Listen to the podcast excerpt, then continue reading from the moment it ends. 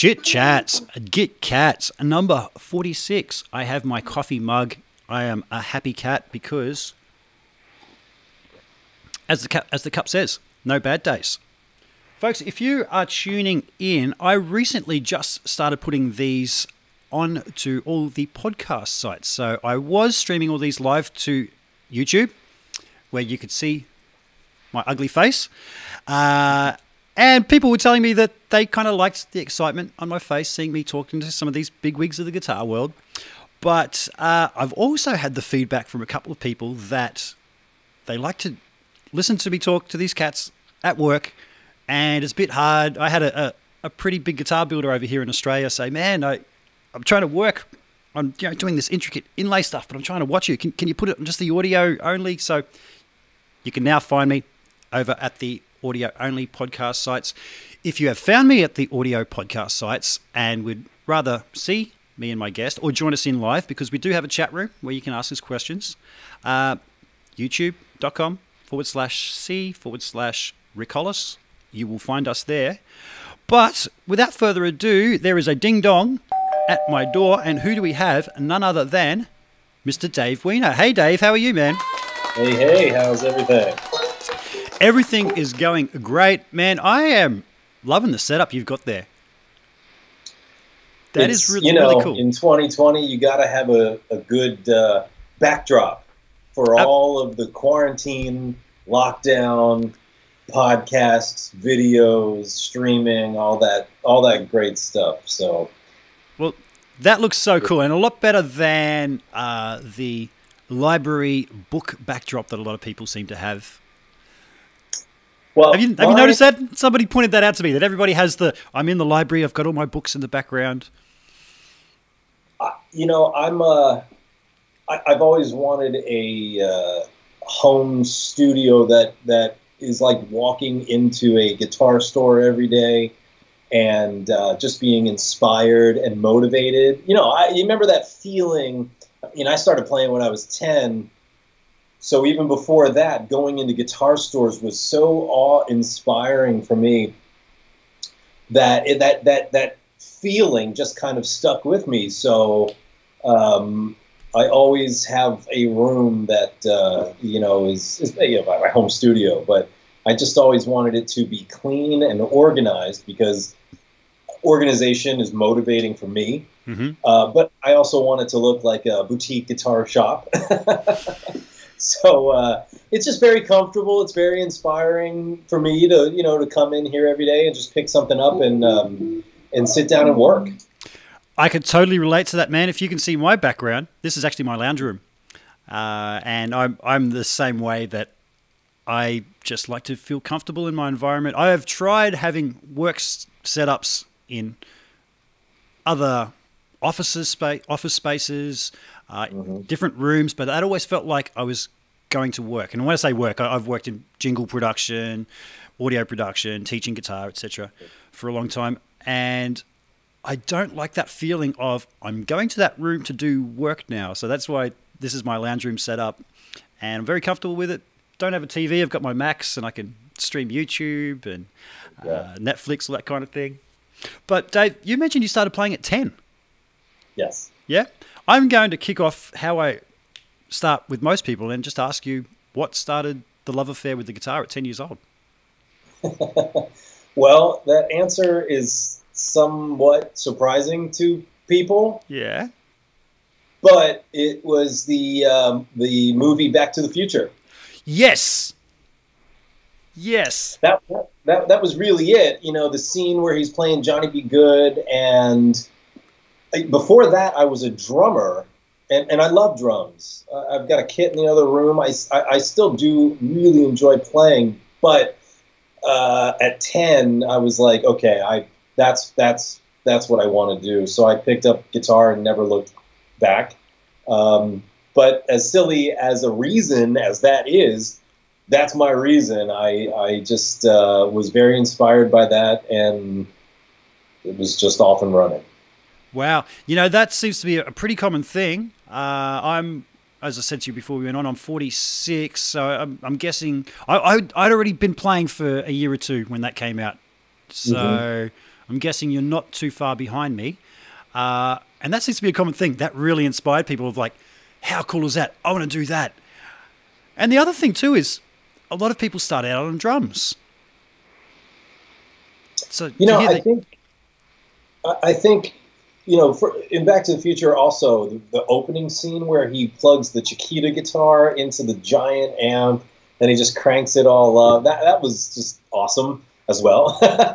Absolutely. But, um, you know, I, I, I, am I'm thankful that I started on drums because as a guitar player, I think about rhythm as a priority more than anything else. And I think that's a good thing. At least for me, it's a good thing. Um, because if I'm, you know, I'm not, I'm not a super technical player, despite being in Steve Vai's band for 20 years. Um, technique is great. We should all know as much and be, you know, be proficient with as much as we can about it. But I, you know, I always just wanted to go.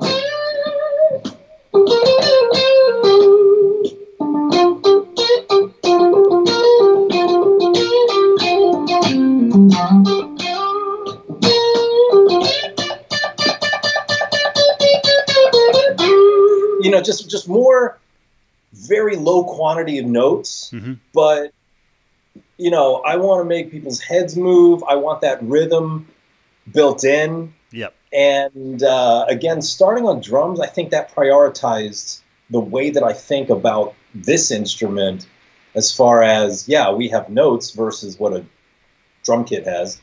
But um, if it's not rhythmic, what is it? You know, what's Man, happening? I, I keep saying to people, rhythm guitar is in in your average cover band, say, is ninety five percent of the gig. And there's a lot of guys that spend so much time getting their widdly diddlies down that they just can't play rhythm guitar.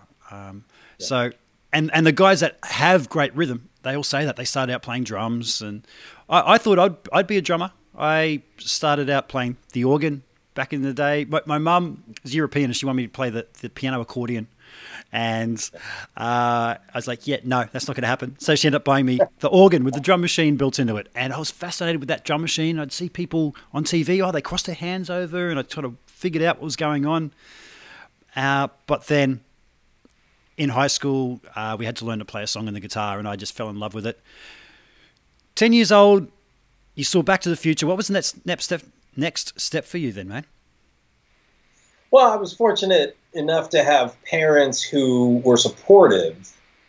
Uh, so I started with a local teacher, you know, at my local guitar shop, uh, lessons every Friday, and did that for a couple of years until I kind of just started teaching myself throughout my teens. But, you know, the goal for me was always just playing in a band with a singer. It really wasn't instrumental music. Um, so you know, when I was about 13, I got this this cheesy 80s band, essentially, you know, together. But we wrote a full length original record, and we went to a studio and we recorded that, and then we did it again. Um, I think the second one came out by the time I was 16, maybe a little bit younger. But it was just right from the start, you know, learn a couple of things and put that into writing. Yeah. And create. That's it. Like yeah. that's that's create and then go play. Those two things are the reason for my existence, essentially. Yeah. You know, it's yeah. it's um, it's always been the cornerstone. Writing. You know, you're never you're never going to be an artist unless you create. And um, it wasn't even that thought uh, when I was really young. It was just that's what I that's that's what innately I wanted to do. I loved playing along to records, tapes, CDs um, you know, MTV when I was young.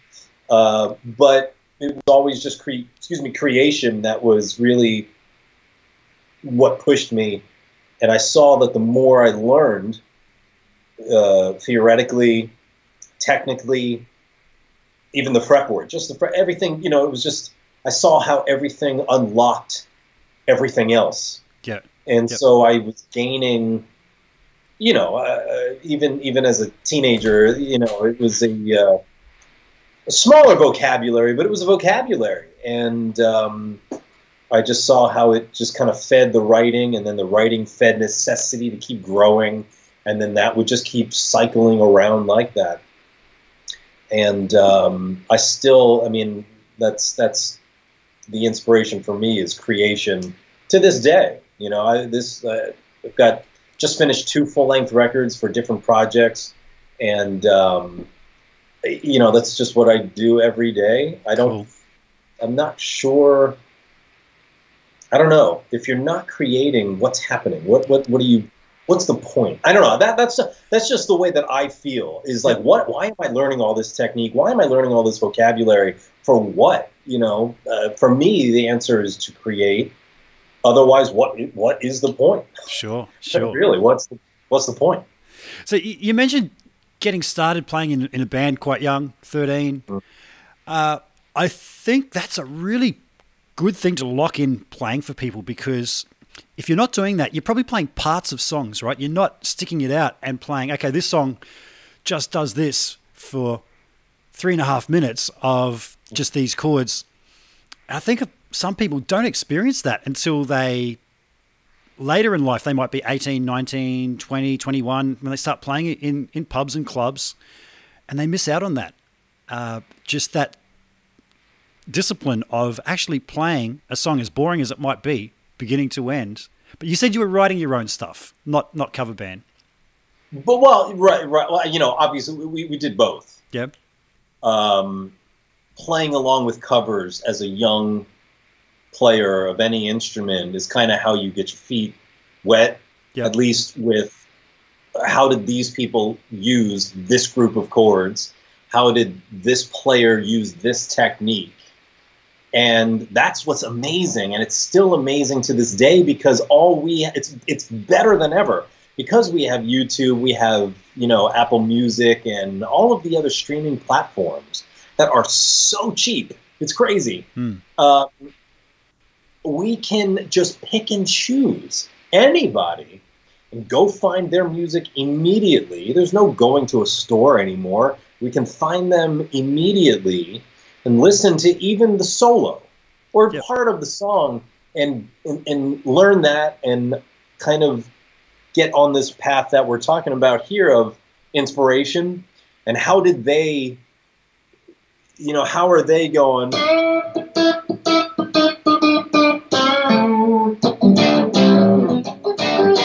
you know Joe Walsh and how he did all that versus you know how how's every other well not every other but like the country guys who are doing the chicken picking you know essentially what that is that that when I heard that for the first time you know when I became aware of it it was like that's cool and that's not country but that sounds like it sounds like some chicken picking like I I, I would hear uh, I don't know, some of the early country guys that I was listening to when I was young, um, like Danny Gatton, you right. know, and yeah. Brent Mason and some of these kind of players. Um, but we have such access to so much information. Absolutely. And even if it's not a tutorial, even if it's not even a podcast, we still have access to the music that we can pull that influence from so I certainly did that, you know, as a young as a young kid, playing along to tons of different records and gaining gaining that perspective. But again, for me, I think the what was really important was not just absorbing and regurgitating. It was absorbing and understanding where they were coming from and then turning it into creation and doing with it whatever it might be that that I wanted to, and um, that's I think that's still that's the missing link. If not that we're talking about any anything that's missing or guitar education or anything, but I'm sure it'll come up. Um, if you ever want to get to know yourself, you, you, there's only one way to do it, and that's to create art on this instrument and find out how you might, you know, do stuff like that or, or whatever you're working on. There's if you're doing it exactly like somebody else, at least to, to, me, when I hear myself doing something too much like somebody else, I stop and I go another direction because yeah. we, we, don't need another one of those. Yep, absolutely, absolutely. You know? So, man, you got a beautiful PRS in your hand, and, and I've seen many uh, videos and, and, pictures of you with PRS guitars. What did you start out on? back when you first started playing? What was the first instrument you had? My first guitar. Uh, sorry, hang on one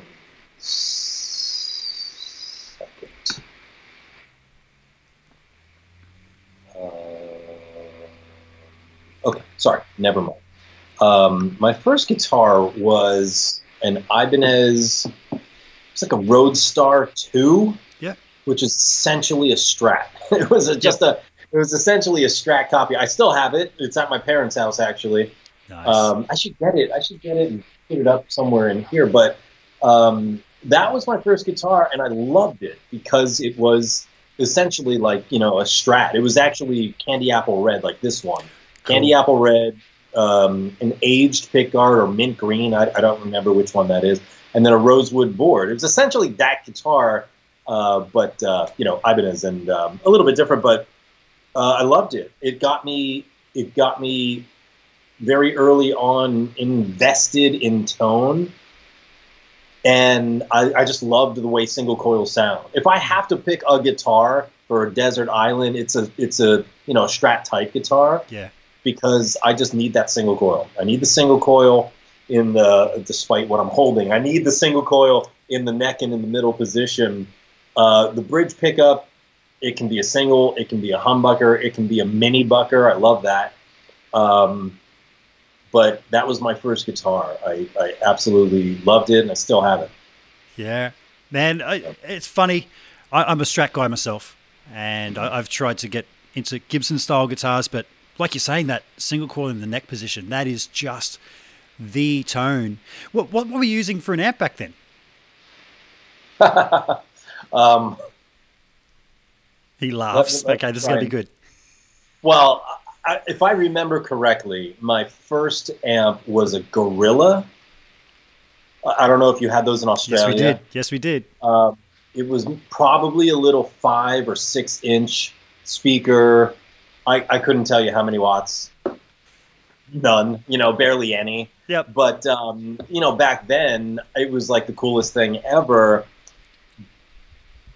But you know, of course, it was it was a very low wattage amp. I, I couldn't even tell you what it was, ten watts, you know, something something like it had it had no headroom, so it, it broke up very quickly. So I do remember my first pedal was a DoD. It was a little black pedal. I think it was called American Metal or Hard Rock, something like that. It was a distortion pedal, you know. That um, I remember getting that, and like anybody young getting new gear, especially a distortion pedal, everything just went on ten, and it sounded terrible. it just didn't sound good. They, you know, obviously everything on 10, sometimes it sounds awesome, but not through a tiny little speaker and a tiny little low wattage amp. It just was a giant mess, but I loved it. I had Yeah. a blast. I had a blast with it. Cool, cool. And and what did you start off playing, man? What when you started playing? Were you learning things by ear? Like, were there st- certain things that records that you had? And were like, yeah, man, I actually just worked out how that went. Yeah, definitely. Uh, you know, because again, back then there was no internet. You could get VHS tapes, you know, of, uh, like I said, I, I had a Danny Gatton VHS tape. I had a Scott Henderson. Oh, cool. I, th- I think it was two VHS tapes from him, and that was my Bible back then.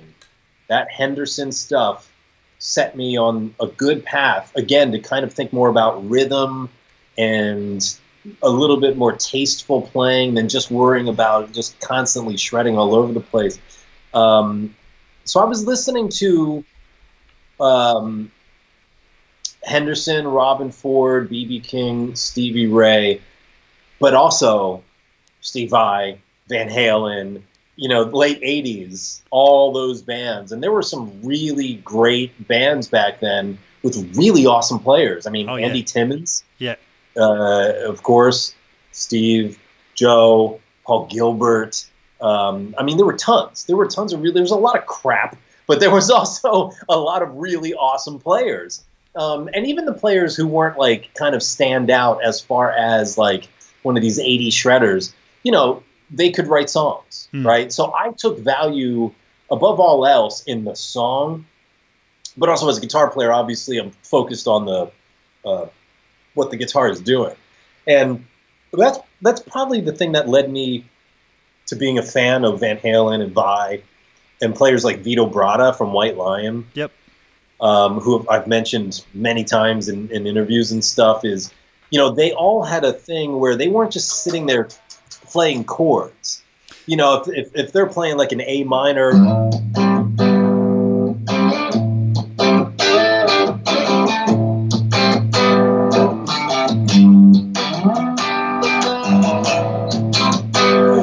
Wasn't just sitting on chords, they were making something happen with it, uh, which I always found to be very inspiring. And that was the kind of player that I, I wanted to uh, become. Cool. Very cool. You're right, man. Like, um, I think Eddie Van Halen was a great example of that as well, where it wasn't just the solos; it was the other stuff he's playing. Uh, Nuno Bettencourt, all those guys. Uh, so, when you graduated to playing with a band, did you uh, you step up from the gorilla? Um, I'm assuming you did. I remember, you know, uh, no, actually, I did not. For I got that gorilla and I started playing when I was ten. I didn't get a new amp until I was sixteen. Really? and I don't really remember why I but but I kind of think it was a good thing. I want to think that I was in the right frame of mind as a young person Yep. to focus on writing and the playing more than gear. Yep. I want to say that, but I might be full of crap. I don't know. I don't. I don't really remember. You know, but I did. You know, produce the music, so it is. It is what it is. But um, or else I was just extremely poor, which I was. Same, man. I didn't actually have an amplifier. I lived in a caravan with my mum, and I had an electric guitar, and I used to hold the headstock against the, the caravan wall, and it would vibrate, and the whole place would become like this acoustic guitar. And I didn't awesome. have an amp for a couple of years of having my first electric guitar. Uh, and Peavey, you know, I, little I Peavey Studio Pro 112 was, was my first one. What, what? Say that again. Peavey Studio Pro 112 was my first amplifier, a little 1 by 12 That that seems to be. Um, oh, I just noticed uh, there's people in the chat here on the There is. on the YouTube page. Okay. Anyway, um, yeah, you know, I I that Peavey amp seems to be like uh, uh, most people's first or second amp, and I remember the band that I was in. The drummer lived down the street and he also had an amp and it was a i think it was a Peavey like bandit or something like that and i just remember it was it had way more uh, wattage so it had way more headroom had way more distortion it was like the best thing ever but i and, and i used that i think in the studio and again when i was like 13 i didn't know what i was doing at all Yeah. um, eventually i got a crate I can't remember what it was called, but it was a crate, just a solid state head and a crate four by twelve. I think it was for my sixteenth birthday, Yeah? and it was like the best thing ever. Yep. Um, and what's really funny is that was the rig that I used until I joined Vai's Band when I was twenty one. Really? So I joined Vai's Band. It was I was I was 21 ish, and I said to Steve, you know, I don't, you know, because I came I came right out of school, and I didn't have any money, you know. Um, so I said to Steve, I was like, I, I have no gear. I did have an Ibanez Universe, uh, which was a seven string, um, which I bought in a pawn shop. Um, for a really nice cheap price, you know. And I still had that crate head, and I think I had a Mesa 212, which was an act, you know, like an actually good piece of gear. Yeah. Um, the Universe was fine too. The the amp was garbage. So uh, Steve Steve just let me borrow some of his gear for the first tour that you know that I did with him. Um, but uh, yeah, I mean, growing up, I was just more focused on playing and writing than I was into gear. I wasn't really, you know, that much into gear.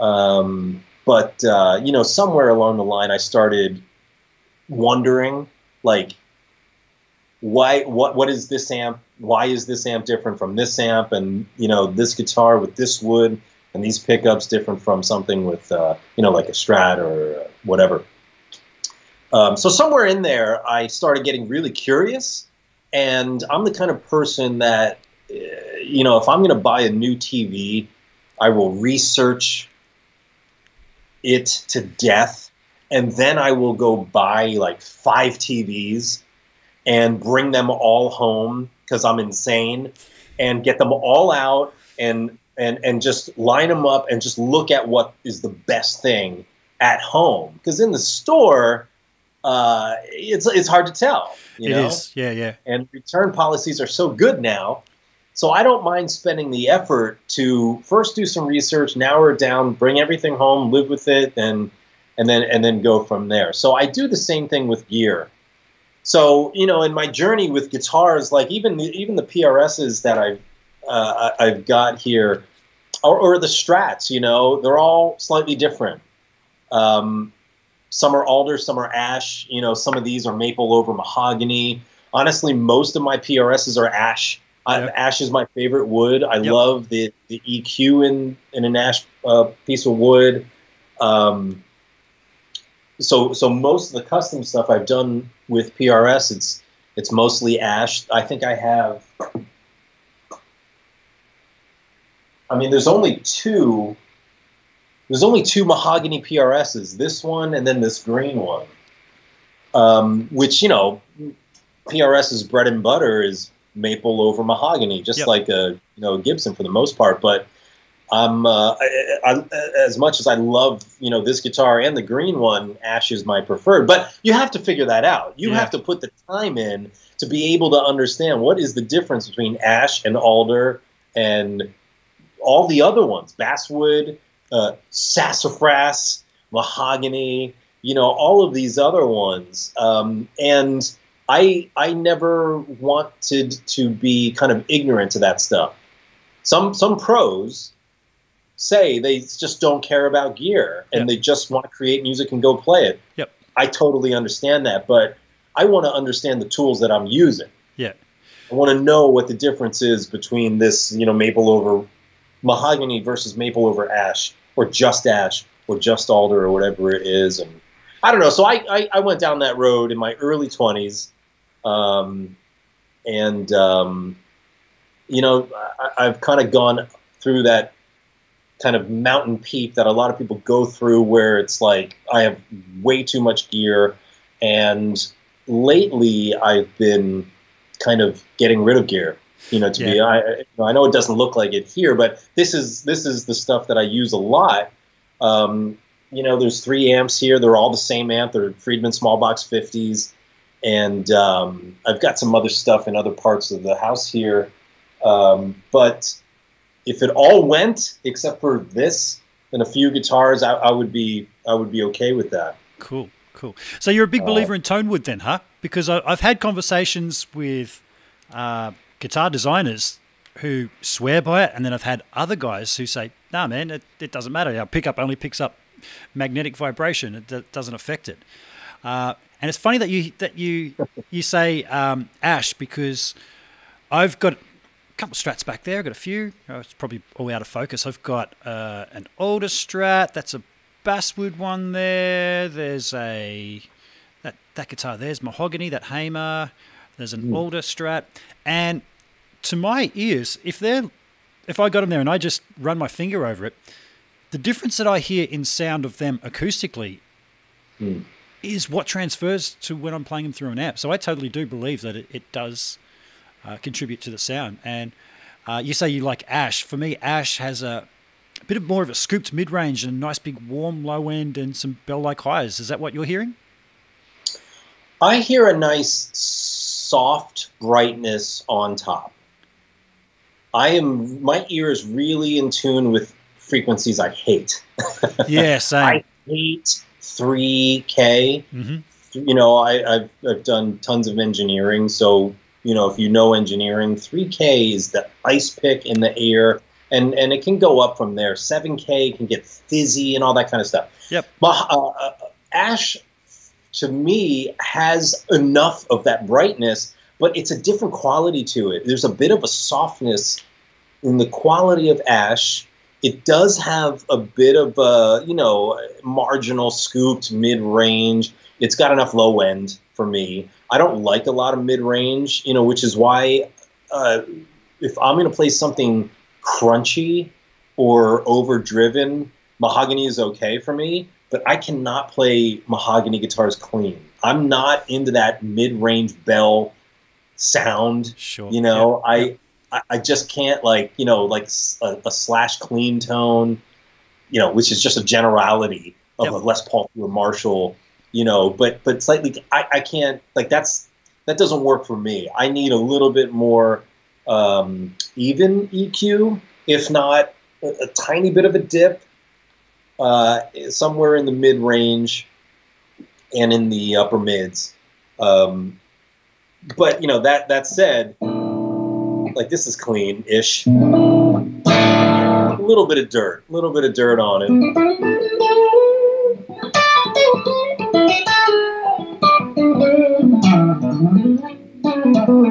and that's fine but but that's that's not that's not clean you know this is if you're familiar with small box 50s it's a two channel amp there's a plexi channel and the be channel i'm on the plexi channel with the gain all the way up so it still has it still has a little bit of dirt underneath what's happening but if i play just like if i plug this into a fender twin or a deluxe i'll hate it like Yeah. i can't like but i never play clean i don't unless I'm i'm, playing with Vai or I'm playing with some some other artist or or the need is for clean, clean, clean.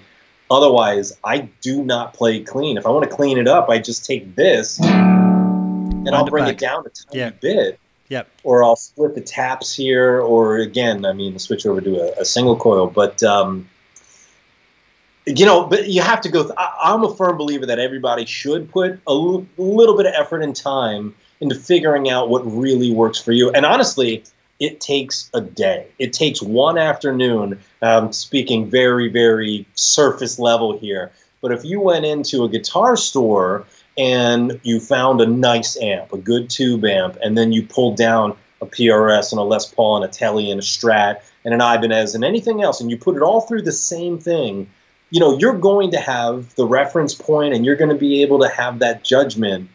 Um, and therefore, you, your experience teaches you what your ear wants to hear. Uh, but then you also kind of have to do it with the amp Sure. and then you have to do it with the speakers and how many of them you know we have to kind of go down this this this uh, rabbit hole of discovery but it's a joy to do. And you come out the other side fast tracking how to get your tones you know and how to find your sound on the guitar which is here and then here and then materialized you know from from what you're using um, but that's just that's kind of my philosophy with with gear um, it is so true, man. Like a, a lot of people overlook that the tone is so much in the fingers. I, I've seen guys, and I've I've got friends who have played through Eddie Van Halen's rig, have played through Nuno Bettencourt's rig, and they just went, "Man, I was so disappointed. It still sounded like me." Uh, but I, I'm just going to bring up something, man. Um, we, I, I'm a small box guy myself. I, I, I sold mine about a year ago to fund an overseas trip, but I really want to get my hands on another one again. But um, I think both you and I might be known as the small box guy because if you do a search on small box, really the two videos that'll pop up are you and I. And I got to say, I just remembered you were a big influence on me buying my small box uh, for checking out videos, and I came across yours and just went, "Oh yeah," because it's very hard to come by uh, boutique amps where I am. Uh, Sure. Yeah, Sydney and Melbourne have uh, more boutique shops, but up this way, it, it- you just don't get them. So Yeah. a lot of my decisions were made online, and you influenced me in getting that. And I've been to Nam and the like, and had people wave me down and go, "Hey, small box guy," because of my demo. So that's that's quite quite funny. that's great Yeah, yeah. Awesome. Now, man, just talking about guitars, and you said you- you're into the Strats, uh, or single coils. Uh, but you know, you- you're playing the PRS. Do you get convincing single coil sounds out of those? Well, this is tapped right now. Yep. What I've been playing, everything you've heard so far, as basic as it is coming through a webcam, um, it is tapped. Is it convincing strat tones? No. You know, it's it's it's really and and you know anybody watching this who likes funk is now cursing me for playing funk with any kind of dirt on here but you know you get the idea it's it's still too hot these pickups are still too hot mm-hmm. and i love this guitar by the way is a completely stock off the shelf um, 2010 custom 24 Wow! And I've I've had this on so many Steve Vai tours, and I've used it on uh, on my own tours and records and such. It's uh, it's just fantastic. There's nothing changed from the factory. These are the factory pickups. I have no idea what they are, but they sound fantastic. But they're still too hot. Um, even split like this, and I'm on the neck pickup right now. But they are responsive. They will, you know, they clean up nicely, but it's not. It doesn't really sound like a Strat um, you know, I'm coil taps for me don't don't do that hmm. enough. Yeah, you know, well, they they do it somewhat, and if I have to take if, if I've got other requirements, like again, when I go on tour with Vai, I need 24 frets. Um, so there's plenty of times, and especially if we're going overseas, like if we're going to Australia, you know, or somewhere, I can't take five or six guitars. I kind of have to whittle it down honestly, most of the time I take two seven strings and that's about it. Really? Because my seven strings are all tapped as well. Um, and they obviously cover the seven string, but I can cover all the six string and tap it to cover like um, that song "Answers" that we play with Steve, which is very Strat sounding. Yep. Uh, and it does have an envelope filter on it as well. People don't realize that either. Oh, cool. But um, you know, I, I will just take I, I got to be efficient with the gear that I'm taking on a plane, so I'll grab the seven strings. They do the job. Is it a Strat? Of course not. It, it but but it it does a great job, you know. And these guitars, every, you know, that's the thing. It's like to me, every guitar, and and I only get guitars that have a unique sound to them. You know, generally speaking you know, all of these PRSs are slightly different, and I love to experiment. You know, like the Silver Sky, that's alder. This Nash is uh, the Nash uh, Strat is uh, ash. That red one is ash. That gold one is alder. Um, and then you've got the variety of, of, of, everything else in here, and it's um, is as much as I have ash guitars, they still sound different. Yeah. You know, and, yep. and that's part of the wood. It's yep. part of the neck. It's part of the pickup. Um, How much do you attribute the bolt-on versus set neck? Because the PRSs are all set neck, aren't they? Except for the blue uh, sky.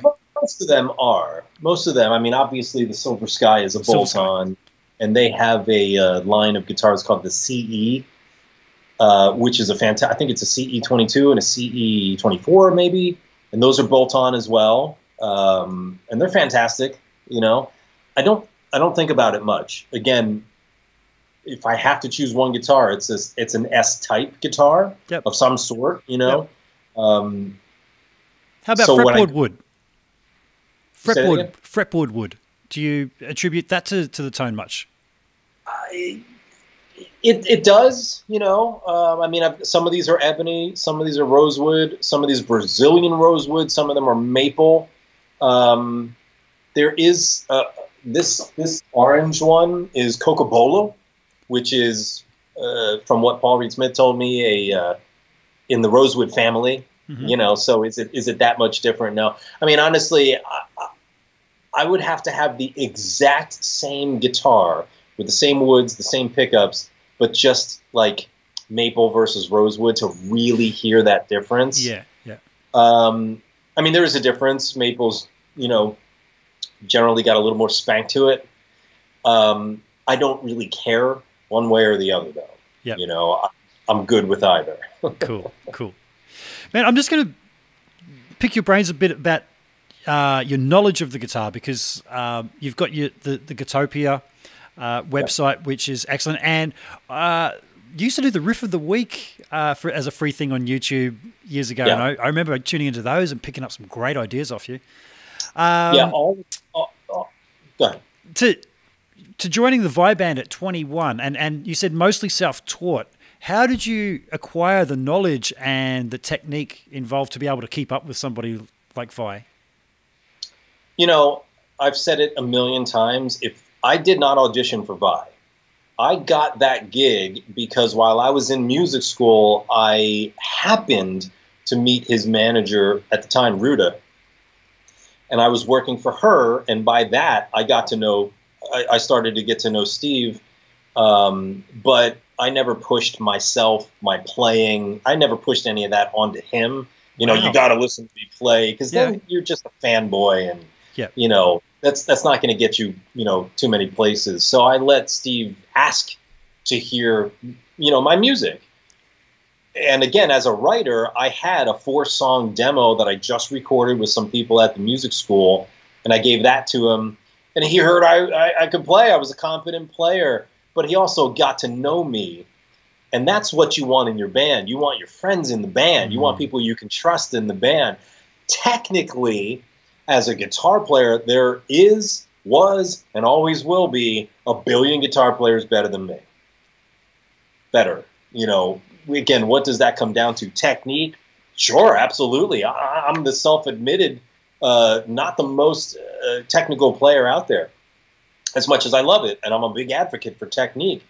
Um, but I could do enough to play the parts. Uh, I did immediately see room for work Yeah, uh, immediately. You know, Yeah. from day one of okay, we're gonna we're gonna play this line in one of one of one of the songs, and uh, I was like, oh, okay, I gotta shed that. I'll, I'll be back tomorrow, and I'll, I'll have that down. You know, Yeah. I, I just had I just had a extreme amount of diligence for whatever reason. I really don't know why, but but it was just a love and a passion for this instrument and playing music, um, and uh, you know, it was just okay. If that's what needs to be done, I'm going to go home and shed this line Mhm. all night. I will sacrifice sleep. You know, I'll be at rehearsals tomorrow, and we will, you know, we'll get this thing down. And I what's the what's the hardest thing that that's been thrown at you? What's the hardest thing in in the Vai Band to try and keep up with him on? you know, it's it's it's not so much licks because you can anybody can shed that stuff. Anybody can shed anything. That's the thing we have to remember. You can play. I say it all the time in Gitopia. You got to remember the philosophy behind things, and that's that we can all play anything right now if we just play it slow enough. We just have to have the patience and the diligence to then work it up. You know. So that to me makes everything very easy. I just know I have to put time into it. Okay, yep. So it was more so. I'm trying to think of like one example, but I mean, even like like that song I was playing, "Answers" from Passion and Warfare.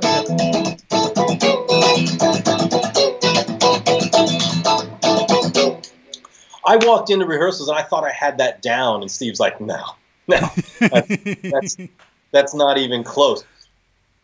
What I learned again, day one, like immediately, was the attention to the detail and the nuance and the subtleties that my ear wasn't picking up yet. yeah, Notes, yes.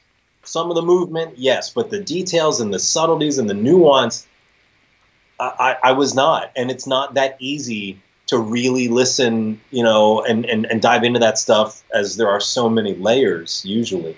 Um, but that kind of stuff, I just I just saw kept happening, Mhm. and and every time it was a it was a, a beautiful thing. It was a great eye opener, an ear opener of like, that's really what makes a good musician is the listening, and that has carried from that moment on to tackle any of these difficult parts. Like we used to play a song called Freak Show Excess, which is in I don't I don't even remember eleven or some, something. I, I, honestly I don't remember. But I used to play sitar on that, and I was playing a sitar solo, and it was that was difficult. It's a lot of the timing stuff. Uh, Mike Mangini, who used who was in the band when I joined, and now he's the drummer for Dream Theater. You know, we used to play a song, uh, not that song, but we used to play another song in Eleven, and he was the one who explained. He's like, "Here's how I'm counting it: one, two, three, four, five. One, two, three, four, five, six. One, two, three, four, five. One." You know, he showed me how to split it depending on where the accent was. Yep. And it's like, uh, okay, that should be a no-brainer, but it wasn't to me. Yep. Um, so I luckily had, you know, that first band, Philip Bynoe on bass, Mike Keneally on keys and guitar, Mike Mangini on drums, of course, Steve. Um, there was a great team there that were all extremely kind and generous with a newbie like me at the time to walk into this situation over over a weekend essentially and have them all be very supportive. And if they saw something they would say hey listen you know think think of it this way try this way. And um, it made all those things that were seemingly very difficult not so difficult anymore as long as I put the time in as well. You, that, that's never going to go away. You want to get good at anything in life. It's not by osmosis. It's not by reading a book. It's not by watching a video. It's by you putting the hours in to gain the experience. Absolutely. And then you refine your process and you, you keep going from there. Yeah. Um, but we have to, you know, again, I'm big on philosophy. And so, like on Gitopia, there's a guitar course called the Guitar Path. And so, the first thing we talk about is this kind of stuff. Yep. Get the philosophy understood, and it just makes it paves the way for a, a happy existence as a player, as a learning player, which everybody that I know always will be. And I do mean Vai, Satch, John Petrucci, Malmsteen, like all these people I've had a chance to spend some time with on the road, they're all shedding. They're Yep. all practicing Yep. every day. It's not all day, every day. Malmsteen, Malmsteen practiced a lot on those Really? G3 tours. Yep. Um, he would sit back. He would sit backstage with a little Marshall micro stack, and shed and just shed and shed and shed. But that was super awesome. That was very inspiring. Yep. He was a very cool. He was a very cool guy. Yep. I mean, talk about technique and and and, and uh, just a monster, monster player. Just you know, really cool guy too. Yep. You know, it's funny you talk about him him shedding.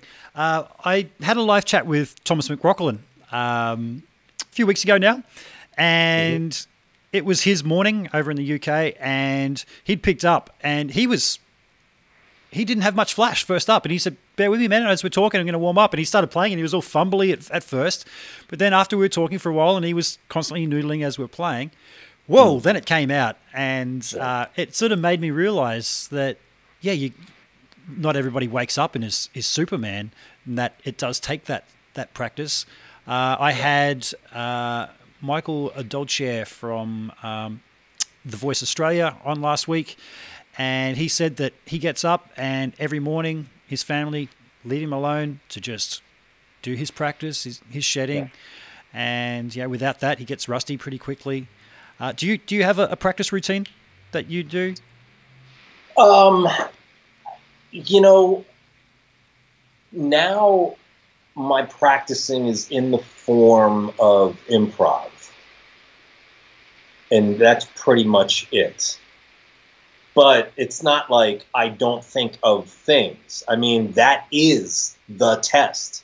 That is the challenge to see where anybody is as a player, to throw on a musical situation and try to answer it. Because you have to think of everything from the ground up. You have to think of what is the key and quality, where is it on the fretboard, what genre am I playing in, where is the meter, what is the feel, what is the tempo. Now I have to answer all of that. I have to answer all of those details with my musicality, my rhythm, my phrasing, my usage of the technique in time, subdivided, you know, and make it tasty, right? Yeah. there is no bigger challenge than improvisation. So if and I get asked this all the time, I only have an hour a day to practice. An hour, that's a that's a good amount of time.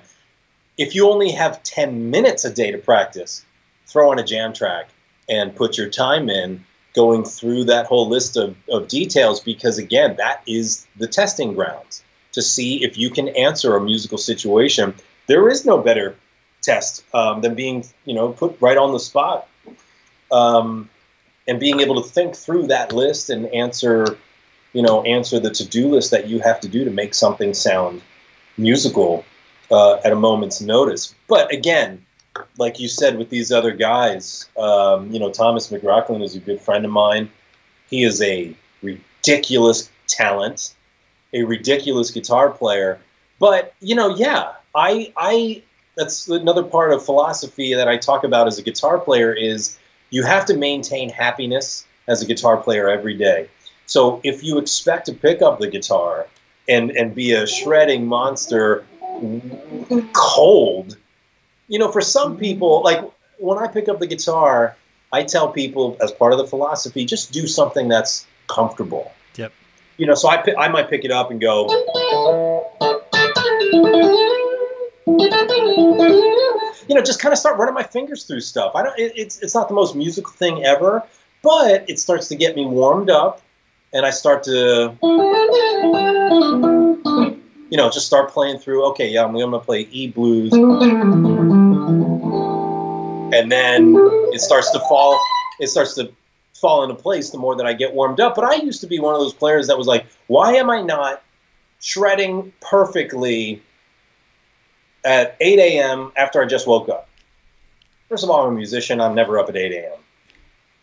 But just generally speaking, you know, I I let myself understand and have a break, you know, ease into it, start off,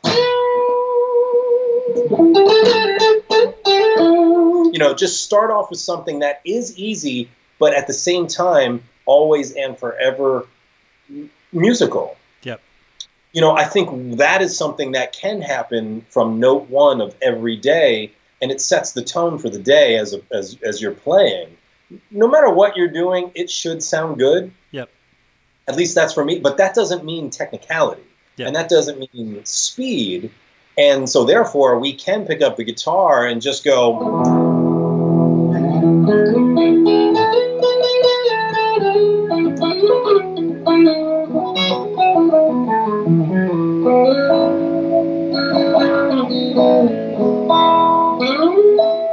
You know, just so, something that sounds nice. Yep.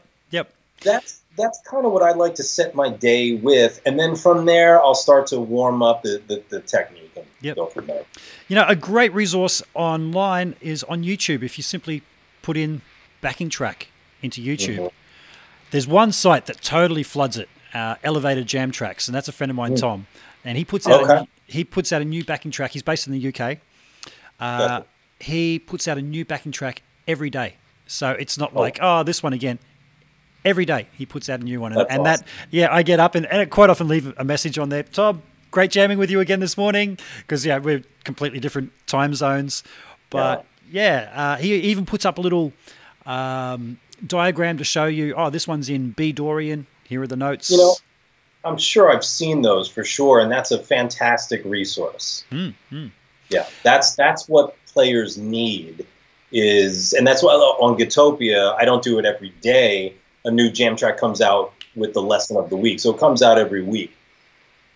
And just the jam track jukebox, I mean, we're about to hit 400 jam tracks. wow, Just that alone is a, and I built all of them. It's a because I because I want high quality jam tracks for my practicing. yep, So as a Gitopia member, you know, if you're in the player or pro level, you get access to all that.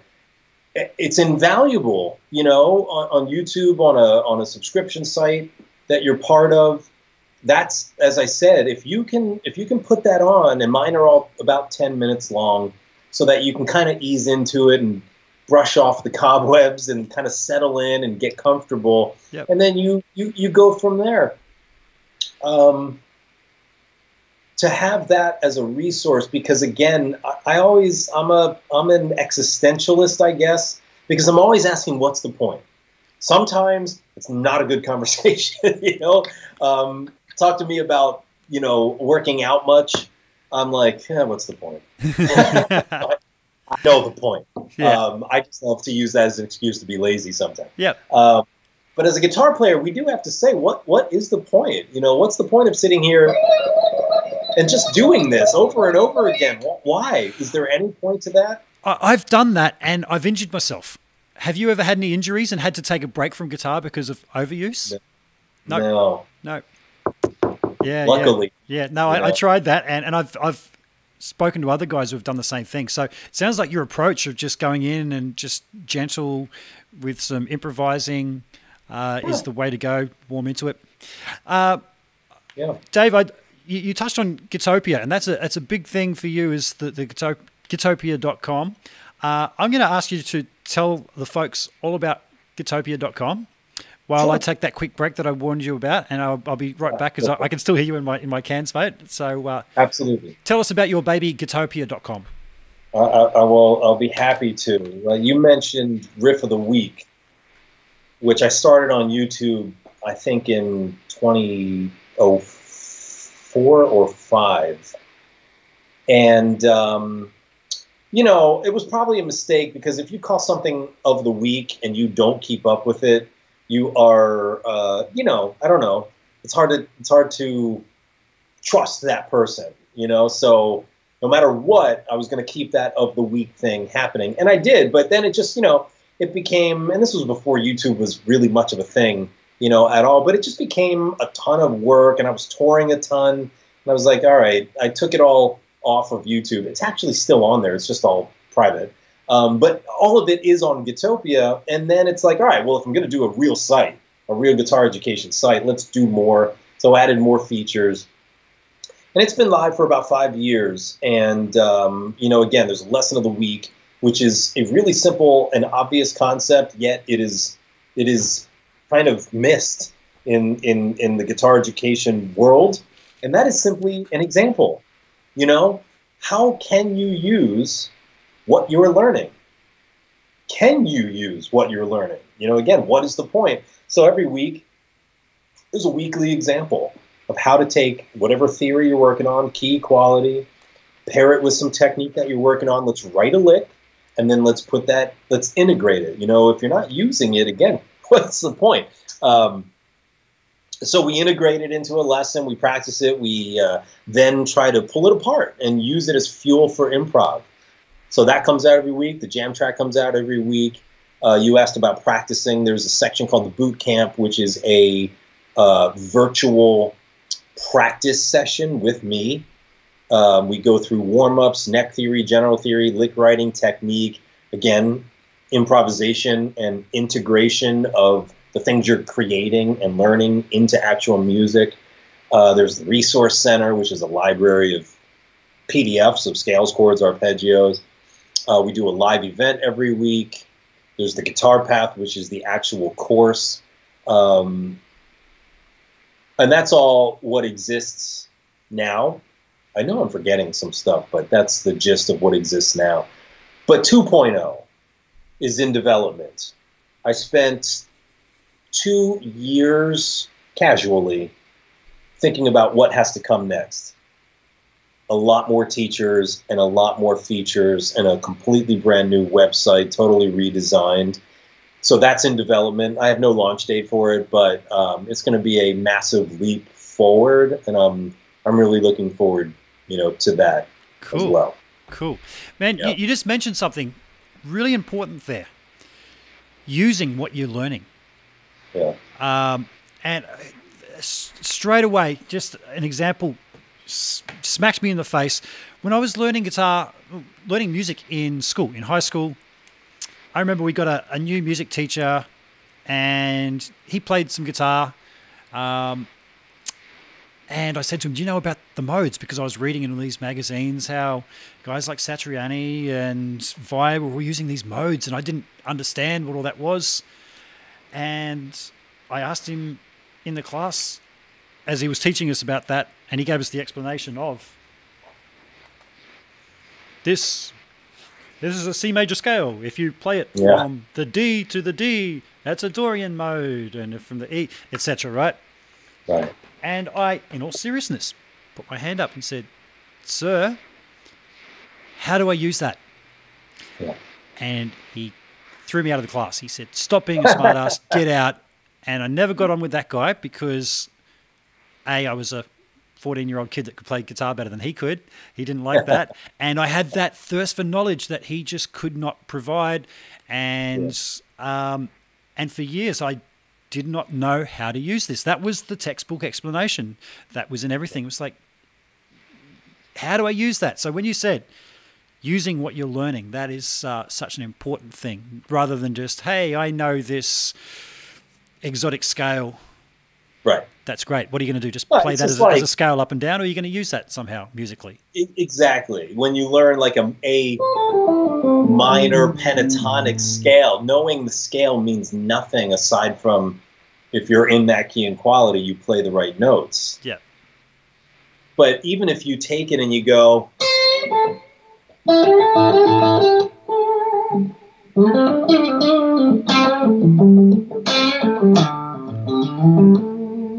You know, now we're using it. Why? Because of the musical elements, not the notes. It's never the notes. That's a prerequisite. But what are you doing with it? How are you playing it? That's all that matters, and that's rhythm, phrasing, again, timing, uh, your subdivision usage, of course, the technique to execute it. Techniques synonym is style, and I guess you know maybe that should be more obvious in guitar education. Is techniques are there to add style to notes, and that's it. It's not it's not a it's not a playing style. Yeah, it's add style. You know what I mean? But man, talking of style, just hearing you play there, um, your your touch, your your feel, the, the the micro bends. That's something that people mm. don't click onto. Is just that little. that really adds to the feel. Um, yeah, that, that's just you playing those licks. That that's so much more impressive to me than running a scale up and down as quickly as you can. Yeah, that's that's that that was never appealing to me, which is why. Well, just to answer one thing, it's those little nuances that I was talking about with Vai that I really quickly had to get my ear around, or else I wouldn't have lasted in the band. You know. Mm-hmm. So when you get in touch with the you know details it starts to come out with every every single note. I'm sure people have heard Vai say this.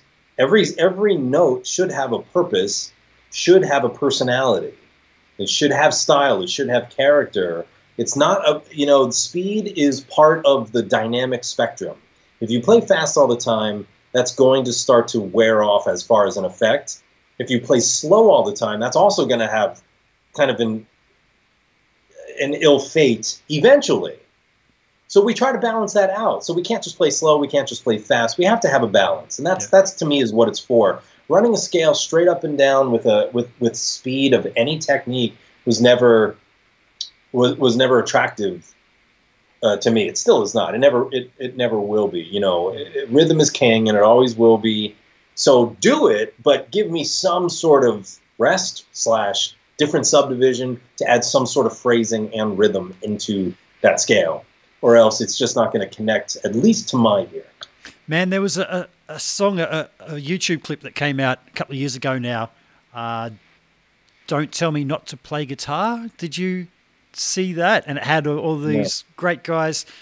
Uh, it was a men's health awareness thing that was put together by mm. somebody that had uh, a guitar show and had all these guys. Starts starts off with it's like a two minute song, and then at the end there's like maybe five minutes of all these different guys taking big solos, all the big guys. Awesome. And about halfway into it, though, it all just became the same. Everybody was just trying to cram as many notes as they could into their eight or sixteen bars or whatever they had to to play, mm-hmm. and I'm trying to think. There's somebody that came along there that that didn't do that, and it was like, oh, thank God, there's somebody that's actually taking the time to play something musical and, and say something on the guitar rather than check out how much time I've put into blah, blah, blah, I'm going to outdo you on that. Uh, and yeah. it made me realize just how technical a lot of guys are and how you never win that competition. Um, and yeah, it's just you know it's like I said, when I was really young, luckily, somehow I got my hands on the Scott Henderson videos, and that really opened my eyes to the power of the execution and the phrasing and the rhythm versus just the note and just the technique. And then, fast forward many years, a fellow countryman of yours, Brett Garsed, was one of my teachers at MI and I went to him one time with a. I was recording that demo, that small. I think it was a four-song EP that eventually got me in Vai's Band. Um, I went to him because I was recording it, and I had a line that I was trying to pick, and I said I, I just couldn't execute it correctly, and so I said to Brett, uh, who, if you don't know, is a a I, I think the cornerstone of his playing is hybrid picking. Mm-hmm. And so I said, "How would you play this?" And he said, "Well, I wouldn't. I wouldn't." I said, "How would you pick this?" He said, "I wouldn't pick it. This is how I would do it." And he, you know, whips out his hybrid picking, and it was it, it blew me away immediately because you know you go to a place like MI, and like everybody's trying to just shred their face off with alternate picking and such, which is fantastic, and we all should try as hard as we can with every technique. Um, but it was the eye opener for me that we don't all have to be doing the same thing, and better yet that we don't. And there was another instance of that many years ago. I was playing, a, I think it was the, it was an Ibanez party during NAMM at one point, and it was for one of the anniversaries of Steve's guitars, you know, either the JEM or the Universe. And we were playing a show, and at the end of the show, I think Satch came up and, you know, the whole lineup of Ibanez, and I, would, I was an Ibanez player at the time. Um, this this one hanging out over here is a uh, one of the few Ibanez I have left. Just um, off camera, just kind of see it. I'll, I'll, I'll pick it up for you.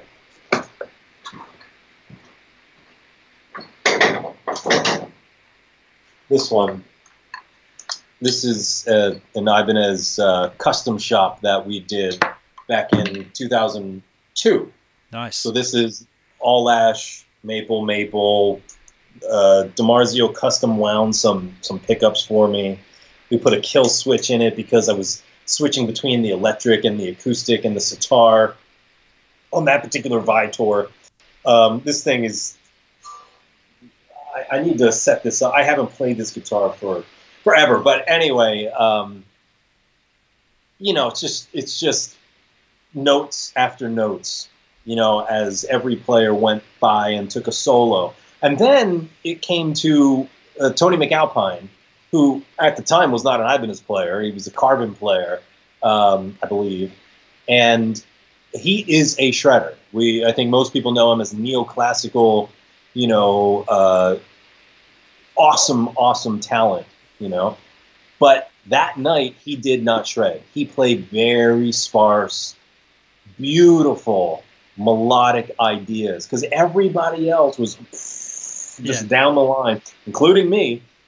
And then Tony comes up and he just kills everybody with this beautiful melodic solo, and it was it was um, that was another eye opener, honestly, because it was like it just showed. Um, I even did a video on it, which for at the time was riff of the week, and now it's somewhere on Gitopia, but.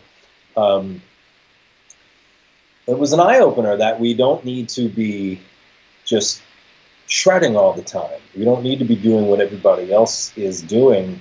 That that's that's such a far you know secondary thought to begin with. Yeah. But um, just make something nice happen. That's really all it comes yeah. down to. Man, you mentioned Brett Garsed. I had Brett on um, probably a month or two ago now. Uh, mm. Our chat went for three hours. Wow. We spoke for maybe half hour beforehand and at least an hour afterwards. I spent my whole day talking to him. He was just wow. the nicest guy, and he uh, is very well known in Australia as. Um, previous to going to America as the guitarist in the John Farnham band. John Farnham is a, a huge um, singer over here, one of the best singers in the world, man. So Brett played with him all through the mid to late 80s uh, and then rejoined after he came back to Australia. And gotcha. what a lovely guy. What yeah. an amazing player. Oh, Um, oh God, he's so good. It's how crazy. lucky to be getting instruction from guys like that at, at MI. So, how old were you when you went to the Musicians Institute? Uh, I was 20, 20 into 21, and then I left to, to join Steve's band. Um, but yeah, and, and you know, meeting Brett was just by chance because when you go to MI, you're assigned. I don't remember if you can pick it. Actually, I don't even remember. But you have a private teacher for like the semester. Okay. And he was he was my private teacher for that semester, and just changed the way I think a lot at, at the time, especially um, about serving the part, serving the song, and not trying to shoehorn a technique in there just because everybody else is doing it or you feel it needs to be there. You know, trust your instincts, but now you know, what what uh, gets me about Brett is yeah, he's amazing with all his legato and his hybrid picking and everything. But his standout work to me is when he puts a slide on and can't do the oh, shred thing. Then yeah. this most beautiful melody. So the, the John Farnham solos mostly are slide guitar, and you're just like, yeah. Oh, that's just like a, a, a singing woman. That sounds yeah. like it. It's a, it's amazing. Um, so I did, folks. I did have Brett on uh, a few episodes back. If you're interested in having listened to our chat, all three hour, three hours of it are up online. But um, now I had Pete Thorn on a couple of weeks ago, and okay. Pete also went to the Music, Musicians Institute, and he passed on a story to me about one time there was a, a, jam where everyone had to get up and Pete had learned all his parts and he was all so technically correct and had all his gear sorted. And He said this one guy got up there who went up and all scruffy looking, plugged into the wrong input of the wrong thing, was like, oh, how does this work? Uh and just was so disorganized. But then when it drummer counted him and he started, he said, Man, this guy just had mojo. He just rocked out and just threw away all that this needs to be technically perfect and gave a performance. And yeah. Pete said that was one thing that he learnt from that that guy and, and some of the other teachers pointed that out and going, see that guy, what he just did? That yeah. is really important. And, and Pete said that he's really carried that on. Um, and also just something you said earlier about uh, touring with people and having to be just a good dude to hang out with, man. You know, mm-hmm. um, so that was Pete's thing that he got out of MI. What's something that springs to mind that you really got out that out of MI that probably isn't what people are expecting? People are probably expecting, well, I learned this scale and that scale. Anything spring to mind that was? Well, I mean, there was a lot. There was a lot. And MI is a great school, just like most, you know, reputable music schools. It's not going to turn you into a musician. It's not going to turn you into a rock star. It's not going to get you a job. That's that's the thing that I came out of that school knowing is you have to. It's just like I said earlier. None of you can get good at anything. You know, in our world, we're talking about guitar here but you're not going to get good at guitar by looking at it. You have to put countless hours. There's no way around it. There's no magic answer. You have to put countless hours, mass rep, into getting good with this thing here. Um, so, you know, leaving MI or just being at MI, that that was one thing that became abundantly clear. Is I I have to keep putting these hours in because that's how I'm going to get these these results. But again, um, it's also getting to know some people. You know, your your network. Um, not that that's everything, but again, if you're the best guitar player on the planet and nobody knows you or you don't know anybody, then it's it's hard to get out, right? It's hard to get gigs. It's hard to go out and uh, and and um, you know, just try and get your foot in the door. So that's something that I always recommend to people, kids who are going to school. It's not just about the classroom and then the time that you are going to be at home shedding whatever you're shedding. You have to get to know people. You have to create. You know, uh, I'm sure anybody can tell that's a big mantra in my world is if you're not creating, what, what's happening? What are you doing? Absolutely. Absolutely, man. That's cool. And networking, I, I think, like you said, is such a big thing. Uh, I mentioned uh, I, I, had the small box, and I sold it last year to attend a, a YouTube event in Germany called 42 Gear Street, and okay. uh, that had a lot of the big guitar YouTubers, and I was the nobody that Henning took a punt on and said, "Yeah, man, I've seen your, your demos come come along," uh, and I had to sell my my small box to be able to afford to buy like a new camera and flights and things like that. Um, yeah. But I got there and I got the vibe from a few of the bigger guys of, hey man, we've done the hard work ourselves. Don't try and muscle in on my videos. I got that vibe from a couple of guys early on. So I thought, you know what? That's cool. I'm not going to try and muscle in. I've got all the heads of all these great guitar companies here, and I'm going to get mm-hmm. to know these guys and sat out the backyard having a beer with these guys. I normally don't drink, so I'm a, I'm a cheap drunk, one or two beers, and mm-hmm. uh, and the networking side of things as you said, making those relationships. When I started doing these live chats, uh, I'm almost at 50 episodes already, and people have been coming to me going, "Man, I can't believe the guests you've had on. How the hell?" It's like it was the networking that I did there. So for a little while, I was bummed that I sold my Pride and Joy amp, but those relationships formed by doing so has just been so invaluable. Yeah. So, um, man, I, I, really agree with you there about yeah, build those relationships, let people know who you are. Yeah, gear gear can come and go, and you can always get more. And um, you know, you just have to serve your purpose. That that's really, I don't know, but the purpose has to be. I don't, I don't know. That's a whole other thing that we that we. Uh, you just my my my purpose in life, like I said, is creating as a musician, is creating music and going to play it. You know, and maybe because I came up in a time when there was no internet and such, social media super important, you know.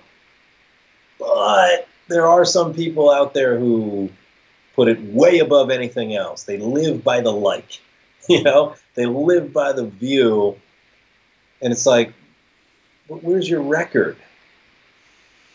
Where are you gigging? I want to see your art, not the same video everybody else has done for the 12th time. Sure. Uh, it's all great stuff. Listen, create, create, create, whatever that is, whatever your outlet is. But what's the point of this thing? It's to make music. I want to hear the music, you know, and not just a little, you know, lick for five seconds, which I post up plenty enough, you know. Um, but give me the full song. Give me your, give me your, give me your book. Give me your art.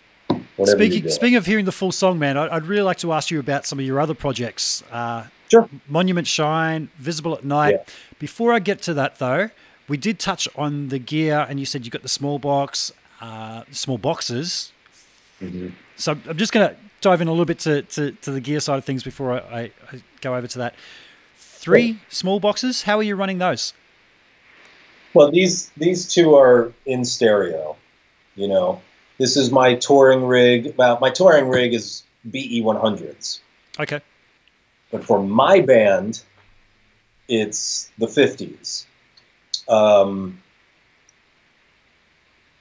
I don't subscribe to I need to use a practice amp at home. Obviously, I play two amps, two 412s in stereo. That third small box, um, I usually, first of all, it's a backup for one of these two, and it's also uh, an amp that I set aside mostly for recording at home. Okay. So the tubes are fresher usually and again, it's just a backup for these two in case something happens.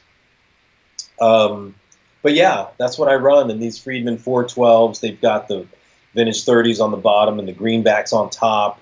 They're just fantastic, you know. And the the beautiful thing, as you know, about Friedman is he is a master of the master volume. Mm. So everything you're hearing me play tonight, I mean, these amps aren't even on one, and they sing. They're just they've just for me and my purposes perfect. That's why there are three of them sitting here, and why most of my other amps are for sale. Yeah. I, you know, again, I, I've got a, a good range of amps, and that was mainly for recording purposes, and still is. But more and more, my my New Year's resolution was, all right, let's try and get rid of as much as possible that we're just not using. Um, so it kind of got me down the road of okay, well, let's just move everything that I'm not using. So great amps can always use them, but this stuff covers everything that I need. You know, so I that's that's why I use uh, the small boxes running in stereo, and then one mainly for recording, but also for backup. Cool. Now I have asked Dave how his amps sound so good. There, there are um, one or two interviews with Dave on my channel. If anybody's interested, you, will find them. Uh, and he said he voices them down low. When he's voicing them, it's all down low, and it translates to to loud. Um, now, I wanted to ask you. You said you're running them in stereo. Are you just Yeah. running them both at the same settings, or do you have some special super duper switching system where you're using the preamp, two preamps from uh, channels from one and two from the other, and switch between them? No, just No, the, the way that I run it, which is just a basic stereo rig, um, so I'm plugged into this one, and then we're coming out of that one, um, the, the loop, we're coming from the loop on that one into a Strymon Volante. And then the outputs of the Volante, the left output is going to the return of the main amp, and the right output of the Volante is going to the return of the return amp. So all those knobs on the front aren't doing anything. Obviously, I'm not. I'm not. I'm not plugged into this amp over here. They don't do anything Yep. because it's just a return amp. okay. It's So you're just right using it as, as a power amp essentially. It's being used as a power amp, but it takes the tone with me. And I'm sorry. I'm just realizing that this. I shouldn't have used this webcam. It's. It's. Uh, I'm going to publicly shame Logitech. this is this is the most expensive Logitech camera you can get, and Yeah. it sucks. It's terrible. I've got these beautiful Blackmagic Pocket Cinema 4K cams sitting right here. Oh, really? I don't know why I didn't use them tonight, so I apologize to everybody watching for the. It looks fine, man. I. I have tried the, the various uh, best webcams, and you're seeing me on my MacBook, uh, but there is Yeah. actually a Canon camera just above it that's being broadcast.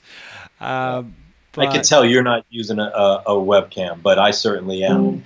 Um, but anyway, yeah, that's that's the basic, you know, um, rig. And the great thing is, again, the tones of preamp, of the first amp, follow into the second one because it's just a power amp. It's it's accepting the return, so the channel switching, everything goes with it. And um, it's awesome to use different amps for this purpose, but using the same amp is always going to work better Un- unless you're trying to mix two preamps together, which is always a beautiful thing too. But I just want one preamp and a return amp, left and right, and uh, it's actually a very simple setup. Um, anything that has two outputs can make that happen, uh, like a chorus pedal or a stereo reverb or a stereo delay. It's just right now I'm using the uh, Volante as little bit of reverb, a little bit of delay, and it's also acting as my split. Cool. I was going to ask. I wasn't familiar with the Volante, whether, whether that was a um, what type of unit, but that's reverbs and delays, is it? It's mostly a kind of tape machine delay type of pedal. Yep. Um, but it has a spring reverb digital version of a spring reverb built into it. And unless I'm using reverb as some kind of like effect, I only use a little bit of it. So it works perfectly for my purposes to have just my delay and reverb in um, in one pedal. I mean, sitting next to it on the board is an Eventide H9, and over here I've got the Strymon Timeline and Big Sky. To if I really want to dive into crazy delays and, and reverbs and such, but for one pedal to kind of do everything I need right now, which is just a little bit of delay and a little bit of reverb. I love that pedal. It really, it really works nicely. Cool, cool.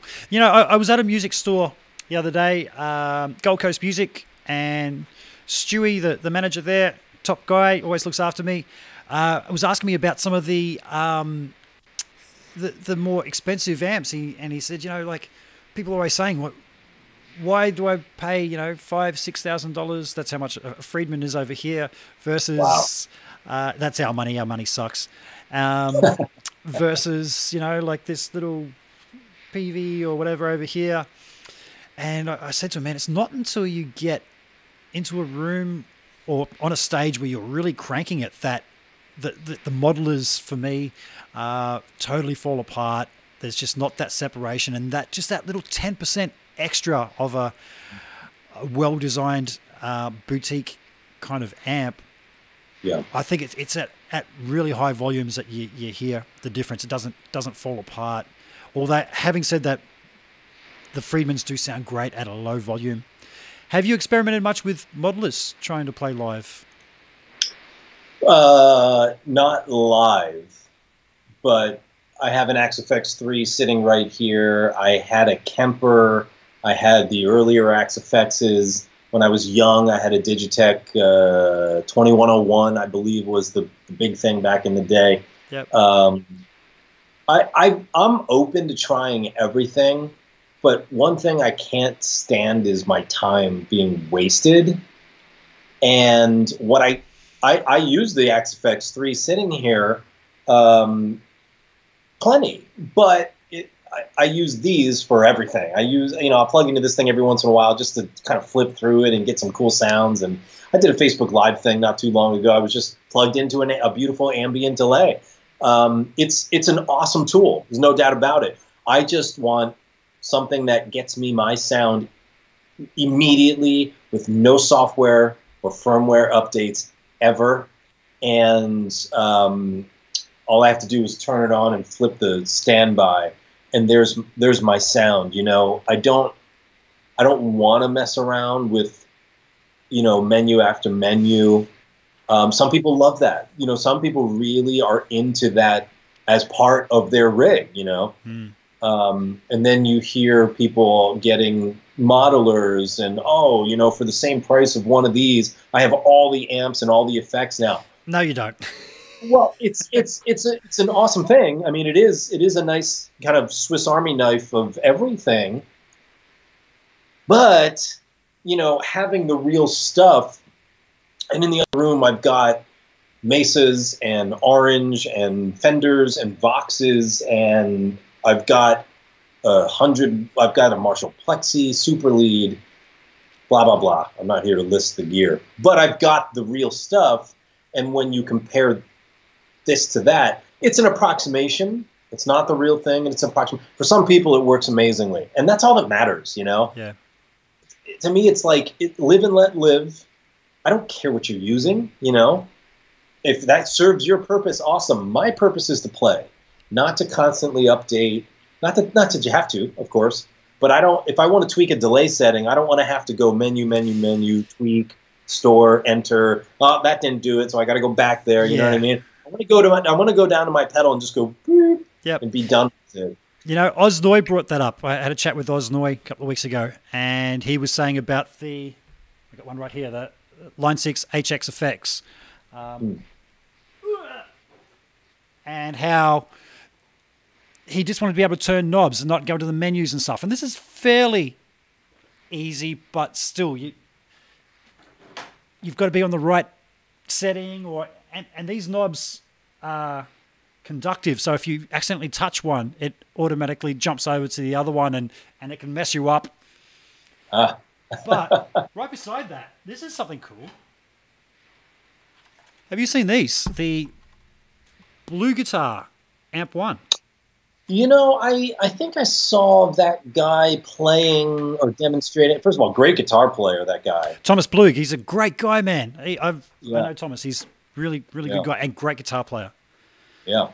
I think I, I just passed him at NAMM. You know, that was yep. really it. I, I, I, passed him at NAMM, but that was that was the extent, you know, of it. The other the other thing about all the modeling, which is again, if it serves your purpose, it serves your purpose. But it is a computer, and in a few years it will be a paperweight. Yeah. Well, that's technology evolves. This is all analog. This actually has knobs. Let me just oh, cut to a screen yeah. of just me. Um, so, four channel analog. Uh, it's got a digital power amp. It's a hundred watt power amp built into it, uh, yeah. with a, a, little nano tube to just get a little bit of that sponginess. That's awesome. But man, we cranked it up yesterday. Uh, a friend bought this uh, on my recommendation because um, I had sat in with Thomas Blug and he demonstrated it to me, but I've never played one with me turning the knobs. It's always been Thomas doing the, the, the turning of the knobs. And uh, so the guy that, that bought it said, "Man, you, you you borrow it for a while and have a play." And I was really impressed. Um, where I live, there's a lot of noise restrictions for uh, the smaller shows, and you're expected to have a completely different rig to what I'd be playing when I play with bigger artists. Uh, so this really intrigued me, and I got to say, man, I had a bit of a play with it yesterday. I turned it up to about seven to see how loud mm-hmm. it'd go, and people outside said, "Man, oh, geez, you, what the hell? What were you playing then?" And it blew me away. But yeah, just you're saying about digital. This is all analog with knobs that you can actually just grab and twist and just That's great. So That's great. I'm going to look into those. But uh, but I, do, I digress. You were saying, um, well, I was about to ask you about some of your other projects because sure. enough of the the Steve Vai talk and, and the gear talk.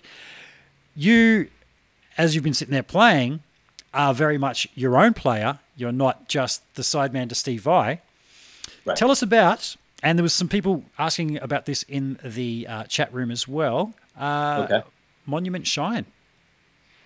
Yeah, Monument Shine is a band I started a little over a year ago, and it was just to get back to those roots I'm talking about when I was a teenager, just writing, you know, fun band with a singer.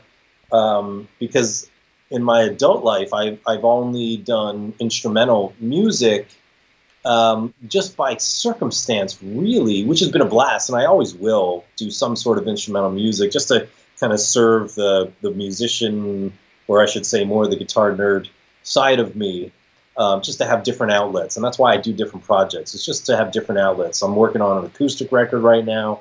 Um, I put one out in 2012, just nice, chill, unaccompanied acoustic. It's one guitar. There's no layering. It's very simple, but it has a certain vibe to it that yeah. I really like to do every once in a while. So I'm working on the second one now.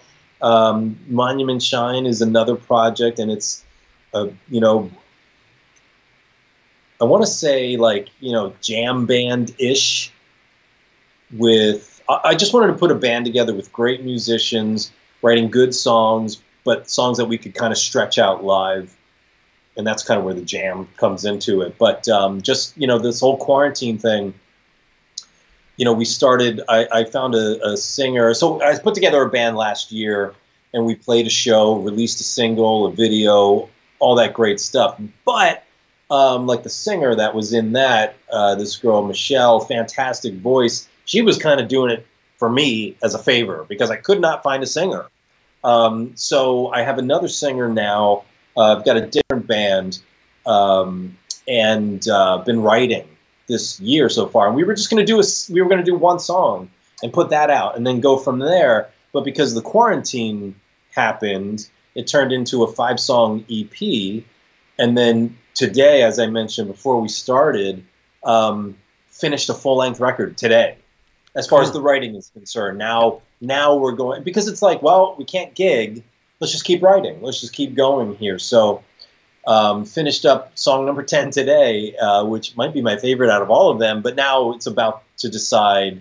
It's about the decision to um, figure out which one to record first and release. So we're just going to release singles for now, mm-hmm. um, while moving towards obviously releasing the full length at some point. But it's kind of like the way the music industry now is you just release a single now, another one in three, four, five months, and you just kind of do that until you're ready to release a record. Especially this year. This year has kind of just hit the pause button on everything, obviously, yeah. but certainly, um, you know, the whole point again is not only to release the record, but to go play it, and that's kind of off the table right now and for the time being, which totally sucks. But it'll come back around.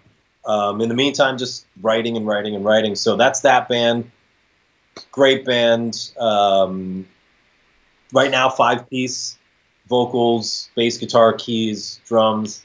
Uh, even though all those positions have not been filled, but um, and then there's my uh, this trio, this fusion trio. Again, talk about an outlet.